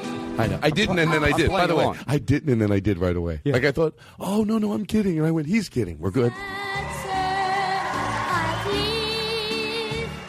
Can, you know, let's talk about this. Start this from the beginning, and, and I'm serious. What again? What did he? What? uh, What? Some? What? Who let him choose this song? His father chose. It's his adorable, and he's and he's a cute kid. But who? Who said his life is near? Yeah, I hope it's not true. You really, Yeah, that's a great point, right? He's 11 years old. His life is. What's? You should not sing this song unless you're his age with a terminal disease.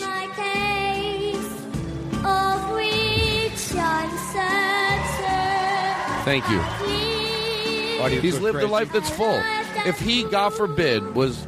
I, I don't. You know what? That's the only time I use that phrase. Anything like that, as twisted, as demented as I am, he's a little kid, and he exists somewhere. Yeah, this So is a kid. This is but I do want to still say it. But God forbid something would happen. Would he feel this way?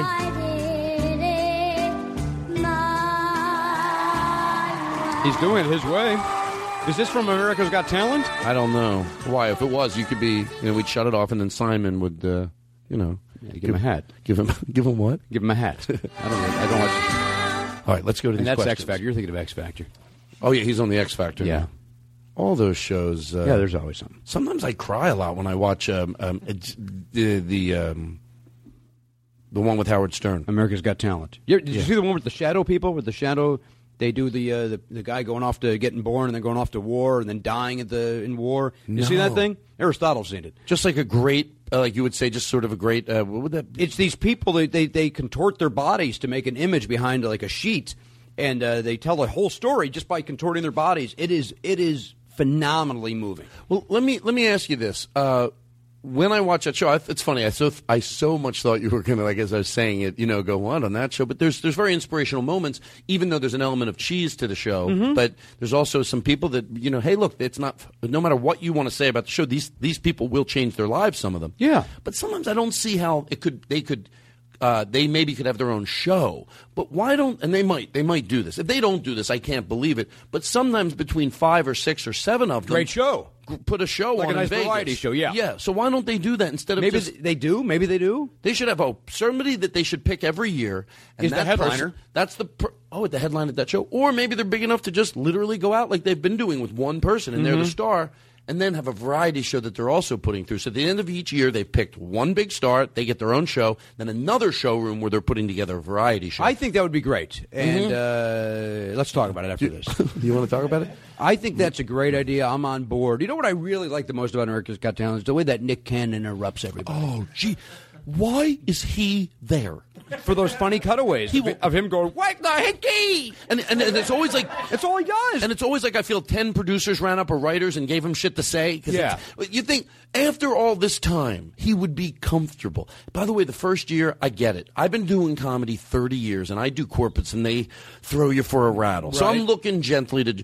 But first of all, let's say, hey, he just never got comfortable. Okay, Mhm. and that said, how come I wouldn't get that lucky if I got a job and I sucked that Oh, bad? you're done. How come I'd be done? You'd be replaced. Then I think, is he that big of a star that it's worth having him for those? Is he? That, I I don't know. I don't know enough about Nick Cannon. He, uh, I, he's probably a nice guy. He's a great guy. He's married to that lady. She's very attractive. Mariah Carey, isn't he married to Mariah Carey? Right, that's a good-looking couple. Boy, is that a handsome couple. Right, is that someone to agree on? Nick Cannon's handsome, whether you like him or not. I like that he wears an ascot. I got no problem with a guy that wears an ascot. You know who else wore an ascot? Charles Lind, Nelson, Charles Nelson Reilly, Paul Lynde, sure, and Jo Anne Worley. Oh, and Joanne, we chose a lady. Go you ahead. know, Jo Anne Worley's. Oh, yeah. Uh, Paul Lynde was oh. Charlie Callas, blah, blah, blah, and then uh, I think somebody else did something. Charles Nelson Reilly. Charles Nelson Reilly. Oh, and Jerry Lewis. Ah. what was going on back then? That's when Uh, people smoked pot and had fun. I disagree. Now, listen, ram your agenda on my throat. Do you? Everything's this now, huh? Do you think genuinely? By the way, if at one point I'm overdoing any of these impersonations, I didn't say doing them bad, uh, doing them spot on, but is the cadence of how I'm imitating them overdone? Throw uh, something at my face, and this so this really was going on unless something gets thrown in my face, and I'll know that you think it was implied. Jo Anne Worley, oh, oh, oh, oh, oh. right? Uh, Paul Lynde, okay? Uh, Charles Nelson Reilly, oh, oh, oh. Jerry Lewis, Bill Lady. Harry Callis, and you don't think they were doing something? By the way, did, was I right that might have not been the best impersonation, but he didn't exaggerate the tone No, of you- any of them? none of it. well, what the fuck? Uh, well, what, what, what do you want from me? I'm glad they're dead. It- no, no, I'm not. They're not all dead. I They're believe, not all I, dead. I- I Uh, by the way, it was. I'm always so nervous that somebody won't. You know, I'd, I'd rather err on the safe side and go. I have respect in the comedy world that For those people. Absolutely. Yeah, but there's some. Like, aren't there some of those people? Charlie Callas was probably amongst his friends. People were like, "Sure, it was all Well, right." You know, you I don't know. It could be wrong. I think Charlie Callas was the guy that you know. You know who's the funniest guy? Just isn't on stage. Charlie Callas. You know, like I think he's that guy. Like because we all we all we have that friend too. You know, like that's you know funny. he's funny, but he, he never fronted on stage. Just blah blah blah. I think Charlie Callas was that guy. And you know, uh, hey, is Charlie gonna be at the party? Of course, Charlie's at the party. He's the funniest guy we know. You know what? I'm glad you said that because it, it is. I don't. You know, there isn't a, there is an amount of respect I want to have for anybody that was in this business, whether they're here this or not, just for my own decency. And you're right. The reason I picked him was because, well, he was the one that wasn't as famous. But you're right. In art camp, we know people, and uh, you know th- that's right. He could have been that guy. So Yeah. I feel bad that I even go, oh, it's probably Charlie Callas. But I don't know. I don't know what was happening on television that that was allowed. Was there anybody else doing it? Let's think of one more person. Make me happy. That was doing what? Jer- that Jerry Lewis, lady, uh, Charles Nelson Reilly, Jo Anne Worley, and then um, Soupy Sales. What did he do? He did something. I don't know what Soupy did. He went Soupy Soupy Sales. No, I didn't. I thought maybe I'd get one by. No, he's never done. He never did that. Did you ever do anything early in your career? And we will not make fun of you. And later, if you're second, we'll edit it out. What do you mean? show. I ever do anything? A funny sound. A funny sound? No, I was. I have a. a, a um, I used to do a thing. Truth be told, I used to do a thing. I, Can I play it? I have it. What? You made a funny sound after your jokes. You did a joke. Some of the jokes you you, you know, and then you used to make a funny sound, and I have it on. I, I, I- let me is hear that going to then. embarrass you? I, let me hear it. All right, let me. So let me just play it. All right. Play twenty twenty two. I don't.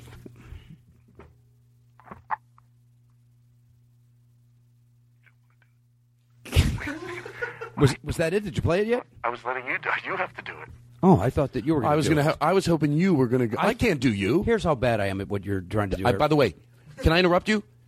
As I was throwing you something, I don't like when anybody throws me anything. I don't mind I that you're throwing handle. at me, but I thought what you were doing is I thought you were going to play some ridiculous sound, Oh. and then I was going to go, yeah, okay. I, I, I thought I was going to pretend like, yes, that You're was right. the sound I made. I didn't know that I was responsible to be, you know, uh, Michael Winslow. Yeah. I didn't know that. well, you didn't have to. Oh, you, I just thought you'd do a joke you do in your act that everybody knows. But I didn't know. I, I literally thought you were going to play like some ridiculous sound effect from a, a long play. Guess what I'm doing right now as I'm talking to you. You're backpedaling out of your awful ideas. I am not. I'm pulling a hangnail out of my. It's, it's as you get that hangnail from the side of your nail. And, and you can't. But then bite, once you can't do- bite it off because then you know. No, no. your I just entire pulled- arm comes off. I pull. Yes, and then it's not worth it for that little bit of right, satisfaction. but then you, but just go in there with a little cuticle cause. I know, but then I feel like it's left there. I just want to pull it out. Yeah, I know. Yeah, give it a little trim. Listen, fine. I got interviewed on the. Uh, this is what we're going to do. Um, Are we going to talk about your tattoo? Because I, I, I'm honestly, the last time I saw you, we, we did a bowling thing for the Nerdist. hold We on. were- Did you pick a song? The Frank Sinatra one. The kid or the, okay, Yeah. I'm just kidding. Um, okay, we did the Nerdist bowling show, which, by the way, I thought it was a good it was, idea. It was a lot of fun. I Mhm. enjoyed that. But you you had a fake sleeve on. I did. a fake tattoo sleeve. So Mm-hmm. I thought, like when I came in here tonight, that you were wearing that. I didn't know who you were doing that for. That's a legit tattoo. I, I thought we uh, uh, talked about it at the gym, which uh, which I might not have. No, Uh, by the way, why haven't real quick? Why haven't I seen you at the gym? I left that gym. Where do you go now? I uh, over at Warner Brothers. The Warner Brother lot has a uh, gymnasium right there on site. And oh, uh, you, why you like things that are clean? uh, You know what? I, mean, our gym was. I, I, I, you know, I liked that gym. I thought uh, the gym that you go to is fine. Everybody else would badmouth that gym, but I liked it. Do you know what the problem I have with it? It's not with the people because look, I don't want to over talk. You might think I do, but I really don't. I go to the gym ninety five percent of the time. I want to mind my own business, if not more. But you know what? I don't mind a, a, a little conversation once in a while. Uh, someone that's friendly. I've met a lot of people like that, and I turn to somebody. Something happens. Somebody on the news. You both talk to each other. I've been very lucky. So the gym, there's not a lot of pretension. I found a lot of nice people, but the gym, It's filthy. Yeah, I not- did complain about the uh, the showers uh, when I went in and there was no shower head. It was just water coming out of a pipe. That's when I was like, you know what, I'm Do done. something. I'm done. And uh, it's just not worth it to me. Yeah, and I don't, I don't, because I live right up the street. I don't shower there, but uh, I use the the uh, what do you call it? The um the dry sauna, and sometimes it's like And some people go, "I wish they had a wet sauna." I go, "Really? You'd go into a wet sauna?" I went to the one over on Wilshire. I used to go into their wet sauna. I well, the steam room, and it would be. What am I doing? This is Mm-hmm. nauseating. It's like because in my opinion, it never got hot enough to burn off the filth. you know what I mean? Like it was like I think I was just. I've been in, I've been in there, and you know what though? That's why when somebody uh, you look funny when you go in there fully dressed. You know, I'd want to wear my shoes in there. Yeah, yeah, yeah. But um, But anyway, it's and on Saturdays it's worse. I want to hang signage there. Not kidding. Like get get a pre-made. You know, like just print it out on paper with that, and bring it to Kinko so it has that sticky back. Mm-hmm. Yeah. Peel it off, boom, stick it on two mirrors, and go. Please understand that uh, we, we, uh, Saturdays we, uh, although we don't give a discounted rate for our customers that come in Saturday, something like from the place, we apologize, but we don't clean on the weekends. Uh, you know, we apologize for our customers that only come on the weekends to pay. The management. How could they take that down? Whoa, whoa, whoa! That's true. You can't. You can't take that. Then you have to clean up and disprove that sign not Right. to be. This is always like, uh, you know. Anyway, enough with that. So he, I have some questions I want to ask. Okay. I'm- Is there anything you want to talk about? When did you get the tattoo? Yeah, I want to talk about that. Thank you. That's why you're a professional. Um, the tattoo, I never wanted a tattoo that's like, you know, what do you call it? just a, you know, I, always liked an arm sleeve. I always Mhm. saw one, I liked it, Mhm. and um, I was at a somebody had a party and they had those sleeves you put on, so I sort of knew what it would look like, Mhm. and I was wearing it as a joke, as you know, for a while, and then I, I really liked it. I go, you know what? And you know what? Look, I'm pretty good at self analyzing myself. I don't think it's a midlife crisis or anything. I just really wanted one. I liked the way it looked, and um, I did it in on Preston and Steve in Philadelphia. They have something called Tat Tuesdays, and so they did it for free on the air. And uh, You went over to Tat, uh, Tat Tuesdays. now, I should also say this: it's a tattoo artist they've been using. The people that work at the uh, at the uh, Radio station. at the radio station what- what- for years, that, so it was very uh, respected. Frankie and Bob, what are those guys' names? No, these are actually good guys. You know when you do morning Yeah, radio, but what's their name? I know their names. Who- Preston and Steve. That's it, Preston and Steve. Preston yeah. and Steve. WMMR. Uh, yeah, so it was. Uh, uh, that's where I did it. That's the story. And you did it all in one sitting? I did it in two sittings. Two sittings. Did you use the the uh, the salve? Did you use the You balm? The first time, like crazy, and then it heals right. The second time, hardly at all.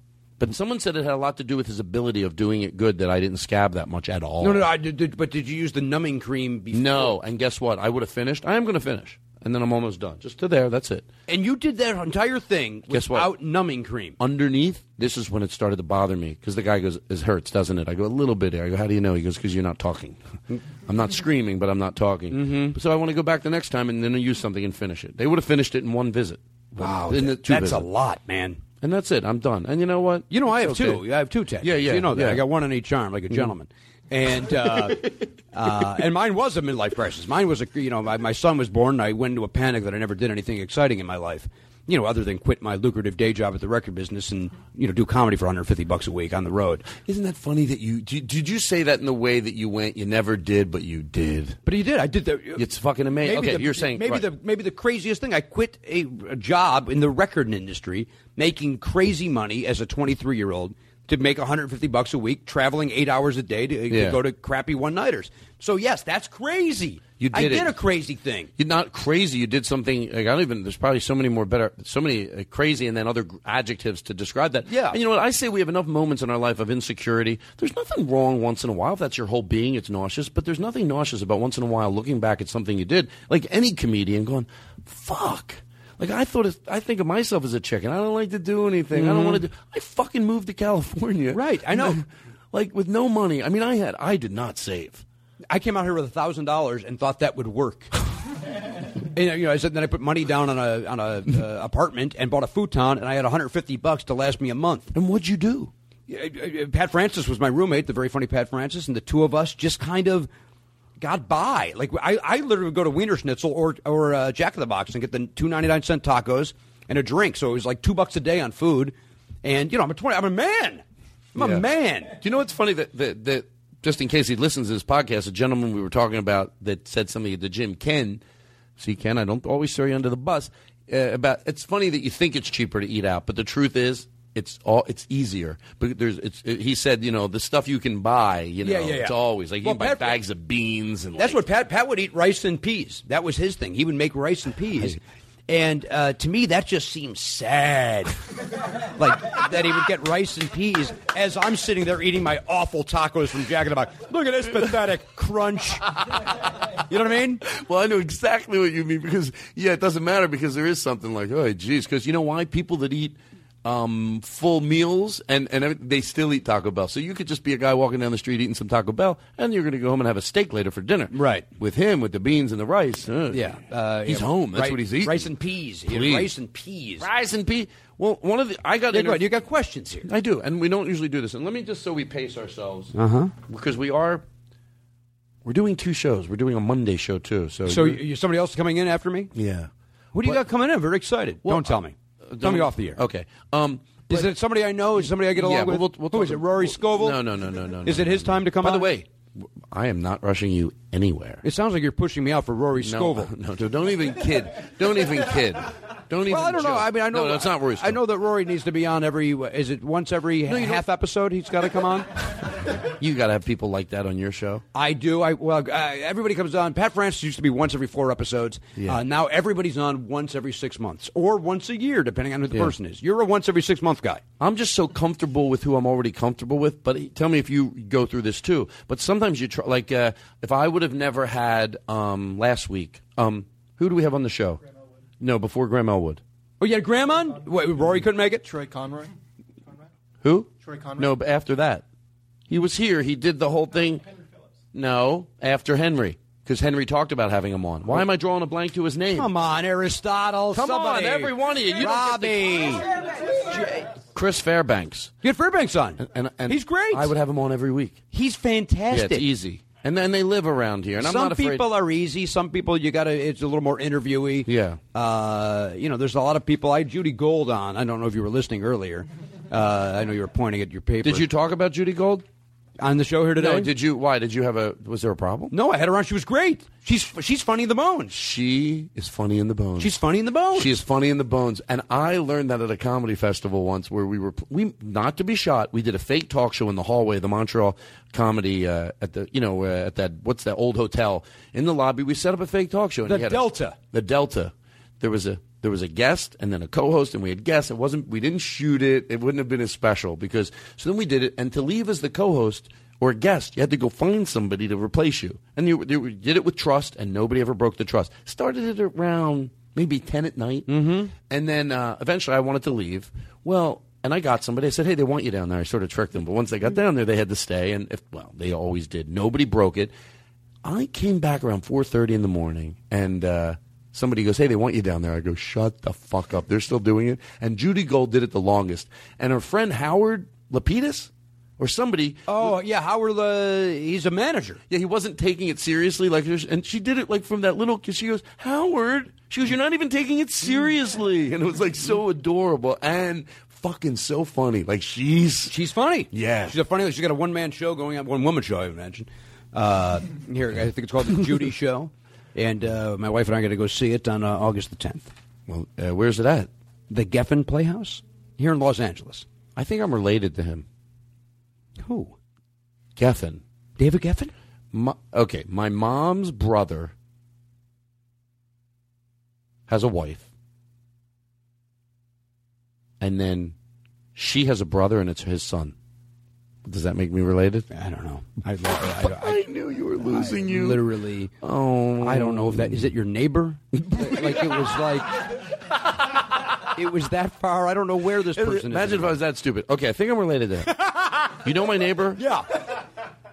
He's my neighbor.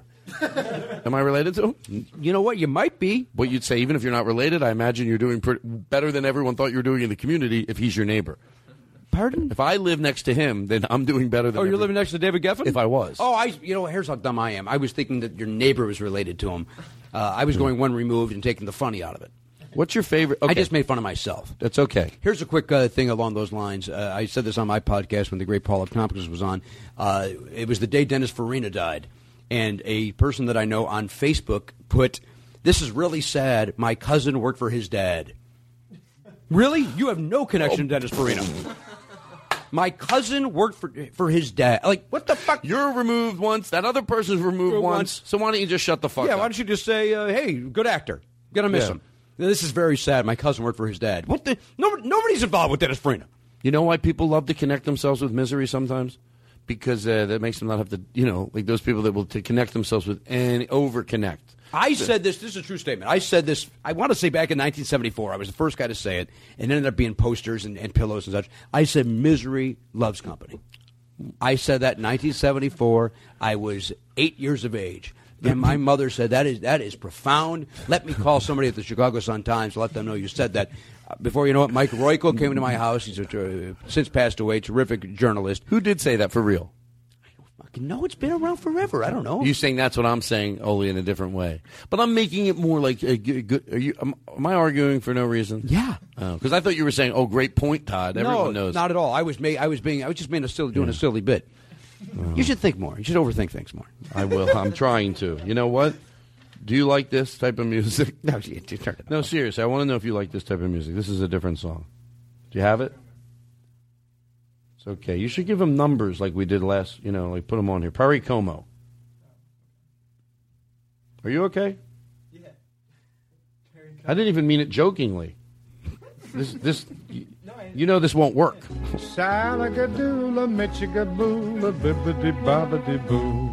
Do you like this? Put them together and what have you got? Bibbidi bobbidi boo. Let me tell you something. Would you like to play this in the background the whole time? No. Turn it off.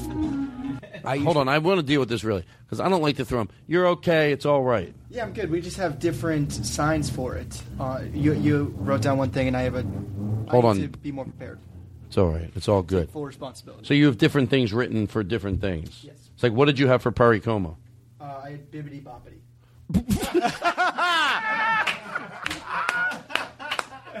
Excuse me. Can you do you have anything bibbity boppity?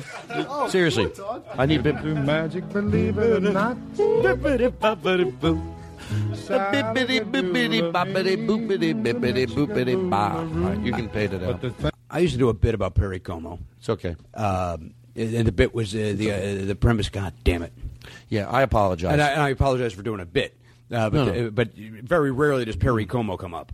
Uh, the premise was: uh, do, do you think people got back in the day when somebody was like 23 years old buying their first album? Were they as excited about a Perry Como album as I would have Hold been on. about a It's Kiss okay. album? It's okay. I swear to fucking God, I'm in the middle of my Hold on, goddamn Aristotle, Perry what- what's Como the riff. problem? Bobby's. I know. It's okay. That's God. what I'm saying. I'll have to go get him. No, it's okay. Why don't you understand that? No, seriously, I've never had this on this. well, What? No, you might explain me. By the way, Jimmy, it's okay. You you have a show too. You know when this happens. But by the way, uh, first of all, I'm, I don't know how serious you are. I'm I don't like ever. You you never have back me here, or do you ever have a moment and the minutes that's coming out of your mouth, you know it's never an excuse. You're legitimately upset with Aristotle. Well, I didn't understand why when I kept saying it was okay. I think he was. he- I, here's if I may. I think Aristotle was. I thought you said it's okay. Go ahead and get him. I was. I thought you meant like it's okay. Just leave It's it out there. y- oh well, then you shouldn't have been moving. And then you, and then you, I thought you said it's a. So I wasn't sure if you meant okay to leave him out there or okay. Well, yeah, but that that's what I thought. That's why at the first when you go, he's out there. I thought, oh, he didn't know what I meant. I went, yeah, I know he's out there. It's okay. But but again, in fair, in, in, in his defense, you you You tried to help him, and he uh, yeah, he threw himself under the fucking bus. He's Yeah. stupid. but you, in fairness to everybody involved, Yeah. because I'm I'm the most uncomfortable I've been in my 47 years on this planet.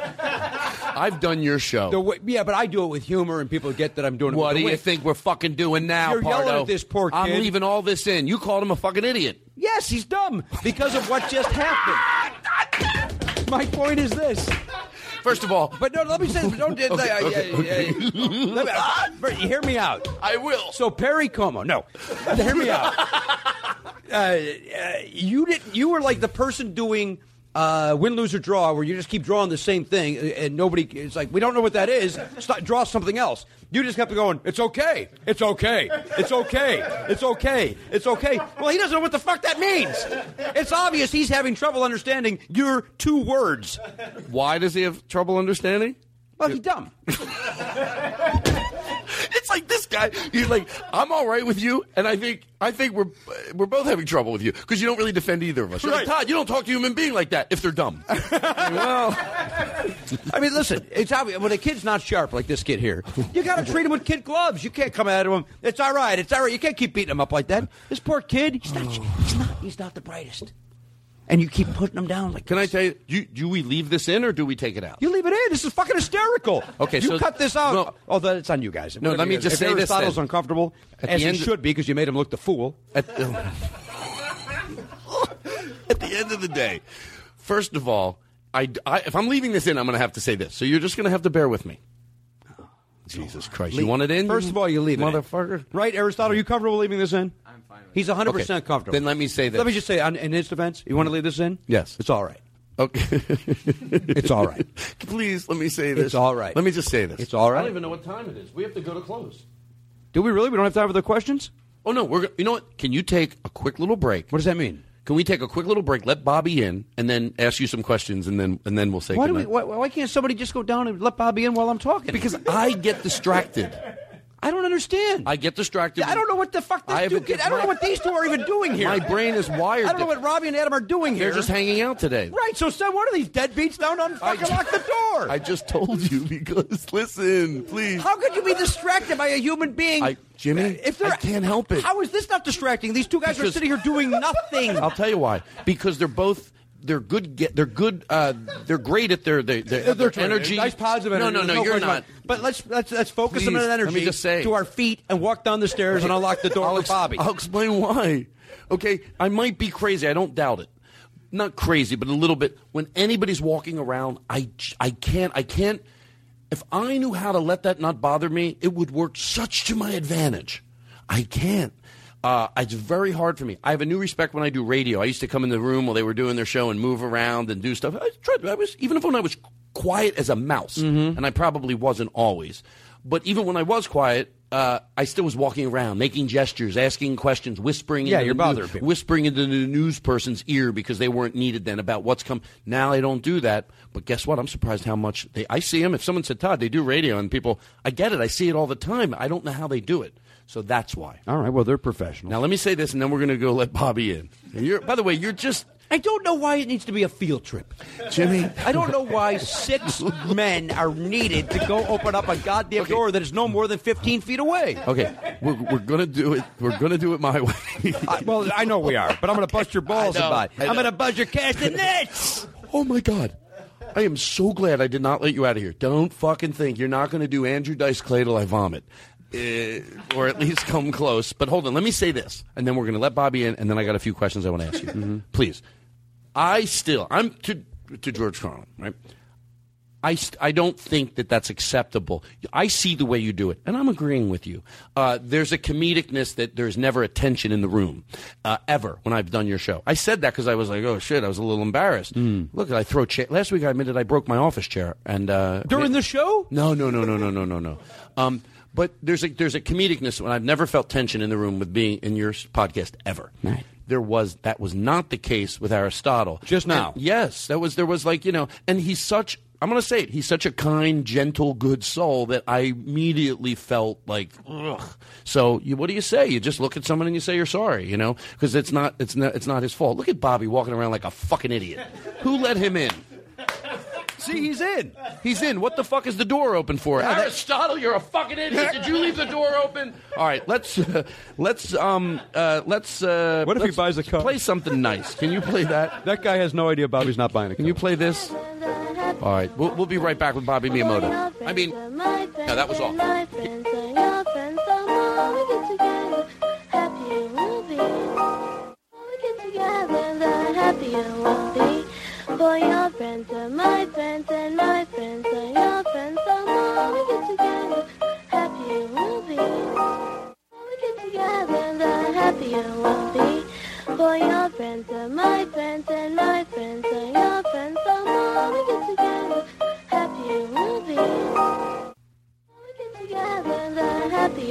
Niece. Isn't she good? For your friends and my friends That's very good. Yes. You like her? I do enjoy that. Yes. Do you want her to sing at one of your shows? She'll open it up. I would. I would be honored. Seriously? Yeah. You sure you don't want to use? You want to use this kid instead? Would you let this kid open for you? Honestly, you're at a. You're, you're, sure, you would. You're doing your podcast in Chicago. Here's my concern, and I'm very serious. My concern is that everybody would think it was a joke, and they would laugh at the child. They wouldn't Oh, yeah. understand that I have a that I I'm actually having this child open for me because I think he's got a, he or she has a beautiful voice, voice like an angel. This child. Well, by the way, uh, I think it's a boy, a young boy. Is it Asian? Is it an Asian child? Let me ask you. Let's call him on the phone right now. The- I think he is. You got the phone number? Yeah. Can you? Do we have a? Is the phone hooked up?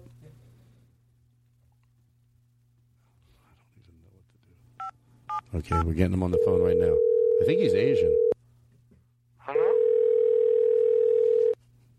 Hello. Uh, yes. Hello. Is uh, the kid that sang that song there? Yeah, I am. I'm Asian. Oh, are you Asian? Yeah. Do you know how to make orange chicken? God God, you know what? I fucked it up. Give, give it again. Go again. Okay, go again. Maybe I don't. Maybe I'll let you ask too. No, no. th- Here we go. Uh, here- this is. Um, hello. Hello. Hello. Yes, hello. Uh, uh, I got your phone number from a friend of mine, Todd. Uh, it. Uh, are, are you the young fellow that sang on uh, America's Got Talent? Yes, I am. Oh, that is you. Oh boy, it sounds like maybe you have a voice box. Are you okay, sir? A young fellow? No, I'm okay. Oh, there you are. Very good. That was Chris. Right, must have been my cell phone. Uh, so you're the young man that did the singing? Yes, I sang my way. Yes, and, and by the way, it was terrific. And Thank you, you. You deserve everything, all the success you get. Uh, what, first of all, what made you pick that song? Was that uh, a favorite of your parents? I just feel like everything I've done so far in my. By the way, you got to accept the voice. It's the best I'm going to do. Everything I've done in my life so far, I feel like I've you know done it my way. So I thought that was an appropriate song. You know what? You're not wrong. I guess we've all done it our way. It doesn't matter how long we've been alive. Uh, that's a really good observation. Very Yeah. positive energy. I appreciate it. And I feel the end. My end is near. Well, now you made it sad, young fella. Well, that's why I sang it. I wouldn't leave out such an important detail. If my end wasn't near, then I would never do that song. It's a huge part of the song. But you also, but you're maybe your end is near. Maybe you're graduating uh, uh, middle school. Maybe your end is near. You could spin it that way, positively. Oh, I don't mean near like your death is near. I mean like in sixty years. I, so that far away. Can we do me a favor? Well, hang on. I didn't get to the question yet. Okay, so yeah, go ahead. Yeah, so I guess my question is this: and you seem very talented. Do you do? Thank you you. ever? Do you sing at parties and such? Oh, sure I do. Now I'm a professional comedian. My name is Jimmy Pardo. You probably recognize me from the Conan O'Brien program. I know your podcast, Never Not Funny. Thank you, for I'm a pioneer. Now listen, my question is this, young man. Uh, I'm always looking for fresh talent to oh, go on the road with me and open up. Oh, I'm very excited. Uh, now you do more. I, I, I just have two questions for you. Sure. Do you do more than one song? Yes, I do. And do you know how to make orange chicken? That's how I should have done it the first time. You bring him down the path. You don't open with orange chicken. Uh, here's what we're gonna do. All right, here we go. This. Maybe we should stop. All right, here we go. Fade it out. Here's what we're gonna do. I got some questions for you, and then we're gonna. Uh, And what's the premise behind these questions? somebody asked them to me today, and I liked them, so I asked her to send them to me. She, she's some woman, somebody on the From- telephone from Harvard. They're doing uh, somebody from some Harvard publication. Somebody said, you know, when you ask somebody to hang up, she said, yeah, yeah, you should do it. It's it'll be good. All I right, so she- so you- But I liked your questions. Some of them I've heard before, but enough of them I was like, that was an enjoyable interview. All right, very good. So we'll do these. I, will be as brief as possible. I, I, I, she said, you know, I, she said it perfectly. She goes, they seem like there should be, you know, quick answers. She goes, sometimes you want to give the quick answer and then the sub, go, go, give it part B. It's all right. And that happened a lot with me. I don't know. What? I'm probably just going to give you part B. Okay, hold on. Uh, what's your favorite place you traveled to? My favorite place I've traveled to? Uh, Italy on my honeymoon. Or do you mean as a comedian? Uh, no, no matter what. Italy on my honeymoon. I enjoyed myself. You know, it's so funny. I, I don't travel that much, but out of all the places I went, Italy is everything I thought it would be. Yeah? Like just the just the sitting down, the enjoying of the dinner. We Yeah. ate with an Italian family and the relatives. Like I got it was just and and the streets and the people and it was Mhm. just uh, I really liked it too. Not that that's your questions, not mine. I'd be the worst interviewer in the world. no, Um, no, I, I disagree. I think the best interview in the world is, is I think I think I think the best interview is a conversation. Okay, thank so you. I think you saying that is because you doing that is better than a follow up because then maybe I would go, hey, you know what? I also had dinner with a family. Funny anecdote. Right. I didn't this time. Why don't you tell Aristotle that I'm good? The kid's not going to understand it. He's not bright. Um, and, but very, so we're clear. We know I'm making a joke. I, I, I think you're a terrific young man, very handsome. um, uh, is there a person you met that you left starstruck or you felt a little starstruck around them? Uh, you know, I had the pleasure, uh, Todd, of doing some improvisation at the backstage for something called the Pardo Patrol that I do uh, over there at TeamCoco.com. And uh, I we didn't even ask this person to do it because I figured that they wouldn't be interested. So I'm out on stage doing the warming up that I do over at Conan, and uh, as I come, I come off the stage, and the head of TeamCoco.com, Aaron, says, "Hey, Tom Hanks wants to do a Pardo Patrol." I was like, "What?" He goes, "Yeah." He said, "I want to do one of those things with that guy on the internet. Those are fun." And so all of a sudden, I had to immediately think of how. I, so I had to improvise this thing with Tom Hanks, and I, I wasn't starstruck. I was a little star. Yes. Can was I interrupt you real quick? I bet this will say it better for you. You don't get starstruck, you get talent struck. I get talent struck. And there's nothing embarrassing about and that. uh, and that's like to me that's the one like Yeah, I, I- I probably would get starstruck if I met Bill Clinton. I think I think that might be the one for me. Um, I'm not a big political guy, but you know, a president I think is a pretty neat thing. But Tom Hanks was a guy growing up on Bosom Buddies and all the movies. Like that's Tom Hanks in Philadelphia, one of my favorite movies. Um, to be in a room, you know, 15 feet by nine feet, and with like two cameras on it, doing improvisation. And I'm improvising with one of my heroes. Like that was the most, you know, it was just amazing. Was there a point when you knew you were holding your own and you felt like I'm relaxed now? Well, he, first of all, he liked you going into it. That that had to relax you a yeah, little. of course it did. But I Yeah. still was like, uh, I, you know, I did one with Martin Short, and I felt the same way. Like, Time is up. Oh, sounds like you don't like Martin Short. No, I do. I, That's what I take away By the that. way, I love Martin Short, and I love when he goes on Letterman that he does that. He's prepared. Love it, and he's prepared on Conan too. He shows up, but he's ready. Is he really? I Yes. hope I'm like that. You know. Well, you- I'm like. I hope I'm like it now. I think Well, I need you to are. start You're there. working You're on ready it to now. go. We got a get. Okay, here we go. Um, where do you feel most at home? At home. That's what I said. That's what I said. Um, do you have any hobbies? Uh, wait, uh, ask me again, and I'll be an asshole. Where, where do you feel most at home? on the stage. I just love it. I mean, I'm at home. I, I you know, it's my it's my uh, dojo. Go on. Um, do you have? A, uh, by the way, I had no answer for this. Do you have any? I, I, do you have any? Uh, what's your most prized possession? My son.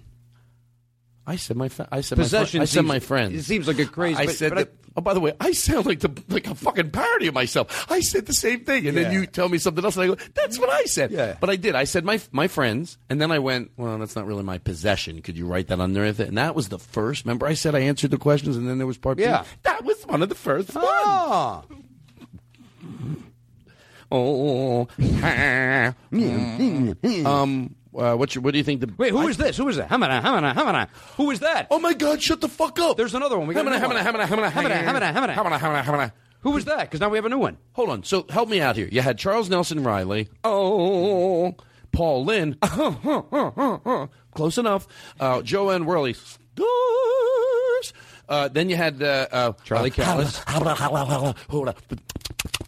And then you had Jerry Lewis, lady. And then you had Hamina, Hamina, Hamina, Hamina, Hamina, Hamina. Oh, uh, uh, Abbott and Costello. Did Oh, he do that? Oh no, uh, Moe, the the, the, the guys who used to beat each other up. I didn't like them. You know, I didn't like them beating each other up. I fucking hated why it did when you I turn into Joe Pesci just then?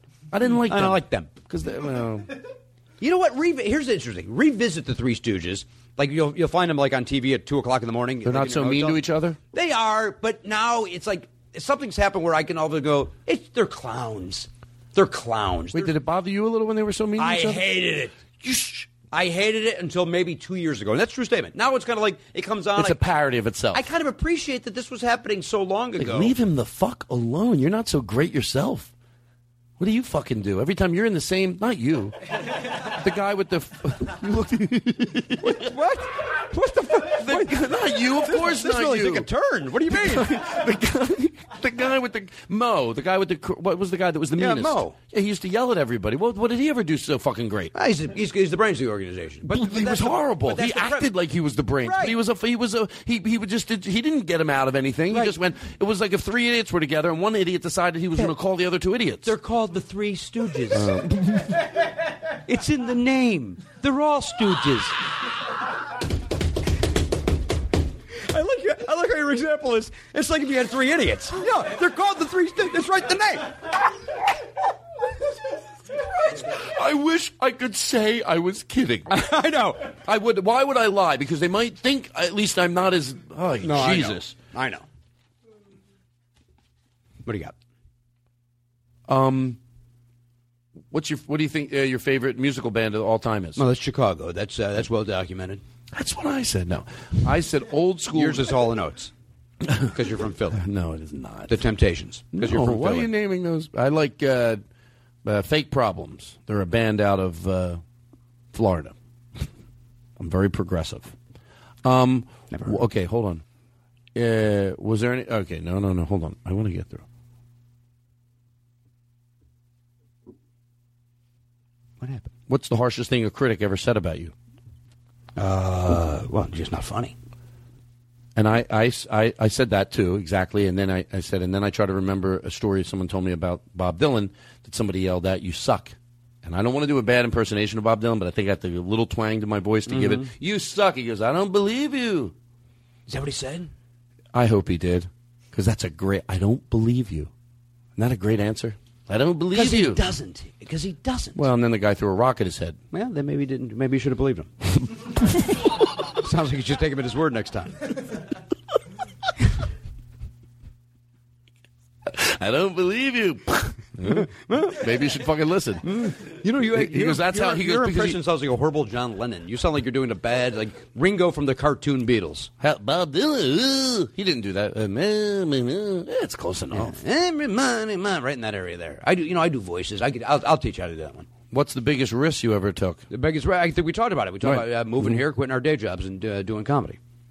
Um. Okay, we're gonna go. Uh, you have a pet peeve? Oh, geez, we don't have time. Yeah. we don't have time. Uh, you know what my biggest pet peeve is? People that don't do things the way that I would do them. Which means everything. Everything. Are you? Uh, do you mind if somebody flosses in front of you? Like, can your wife come out of the bathroom flossing? Yeah, absolutely. I welcome it. I, you do not welcome it. You don't know. You don't know what I'm into. I'm going to call her and ask her. No, I, could, would. I could call her. Yeah, who? ca- But yeah, you know, things with your wife and uh, that's. Uh, but you know what? I don't like when people are flossing at the gymnasium. When a guy's at the at the communal uh, sink, Sink? and mirror and he's got the floss out. Floss at home, you asshole. Yeah, don't flick pieces of shit everywhere. Right? And you No. really, you're so you don't you couldn't have done that this morning or when you get home tonight. You got to do it. And what did you just eat at the gym? You got to floss. I wish I made sense. Both of us were, were crazy, but I agree with you 100%. When I see him over there, put your fucking floss away. Go home. Right. You know what? Maybe they live in their car. I don't know anything about these people. Me neither. They might. They might have to do some stuff that we you know take- what they might, and then for thirty, here's the. You know what? You're not wrong. For thirty dollars a month, they have a place to shower and clean up. Oh yeah, that's very popular. I know some people that uh, have lived out of a van and stuff. Some uh, comedian uh, that we know. I think, hey, if you want to move out here and you do that, good for you. Because it's thirty bucks a month, and Yeah. then, so you live out of your car, you have your tacos, uh, then you go and you go to the gymnasium, you freshen up, you keep in shape. Certainly, you could be there all goddamn day. I don't care how you handle it. Get a cell phone. Do you have a hobby? Do I? Yeah, I actually don't know the I play fantasy baseball. That's my hobby. I play. You- fan- you play what? Fantasy baseball, rotisserie baseball. That's a good hobby. Yeah, I love it. All right. Um, I do that six months out of the year. The other six months. Uh, is there a song on the radio right now you can't stop listening to? Mm, you know what? Uh, if you asked me six months ago, I would have said Kesha. I, I couldn't stop listening to Kesha. I loved Kesha. You know- Uh, right- you know, right now I get. I don't know. You know the last thing you uh, Googled? The last thing I Googled, uh, yes, the uh, serial number to a uh, LG television. Are you serious? Yeah, I Googled it because I wanted to see the reviews on it.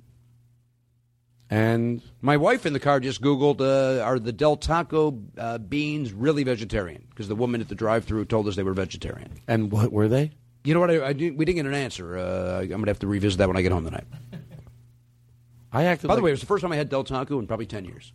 I was in a hurry because I knew I was coming here, and uh, I had to go through the uh, drive-through to quickly get a, uh, some dinner. forget about whether it's good or bad for you. It tastes good. Nothing bad with it. Not yet. No, that's why. And maybe it's just me. Like, forget about the food's good or bad for you, because I Mhm. understand that it's all bad for you. But some manage to taste, make it taste. Look, maybe you think I'm going out on a limb, but some manage to make it taste really good. When I go to Wendy's and now I get a hamburger, nothing on it but ketchup on a pretzel roll. You know what? Not only does it taste good while I'm eating it, I don't feel sick afterwards. Still probably shit. But Burger King. Now, some people might be listening to this going, no.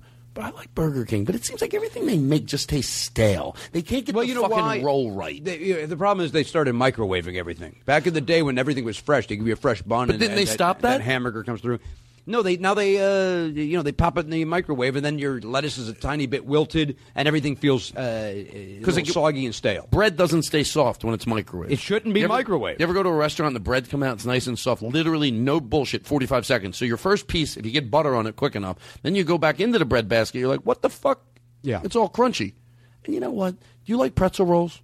I, I I don't think I'm as high on them as you are.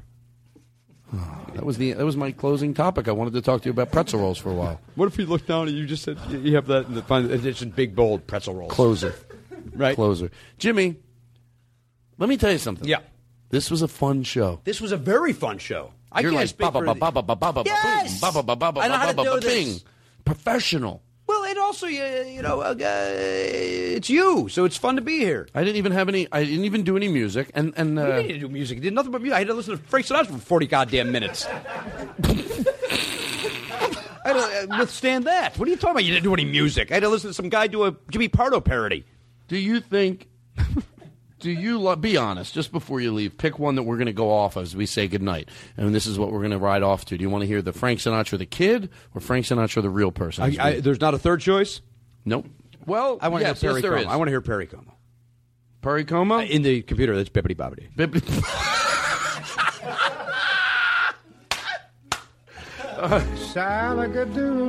Ladies and gentlemen, don't we show? Take your headsets off, and I'll tell you why. Everybody, take their headsets off. Don't go anywhere. Push your chair back and show this man the respect he deserves. Come on, everybody. Here we go. Yes, we do it right. Hey, hey, Miyamoto, you dumb fuck! Get your chink ass and stand up. Even Wait a as minute. joke. Even as a joke. That Get, get, wait, wait, wait, hang on. Get what? Get your nice ass up. But what'd you say the first time? Nothing. I want to. No, I want to know what you said. I said something that's gonna. Because if it's what I think, I said I got to follow up. what did you say? I said your chicken. You did. Yes. I got a quick question. What? You know how to make orange chicken? Shut the fuck up! You fucking take it home!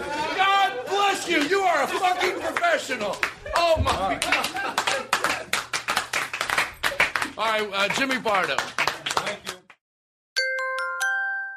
Now leaving Nerdist.com.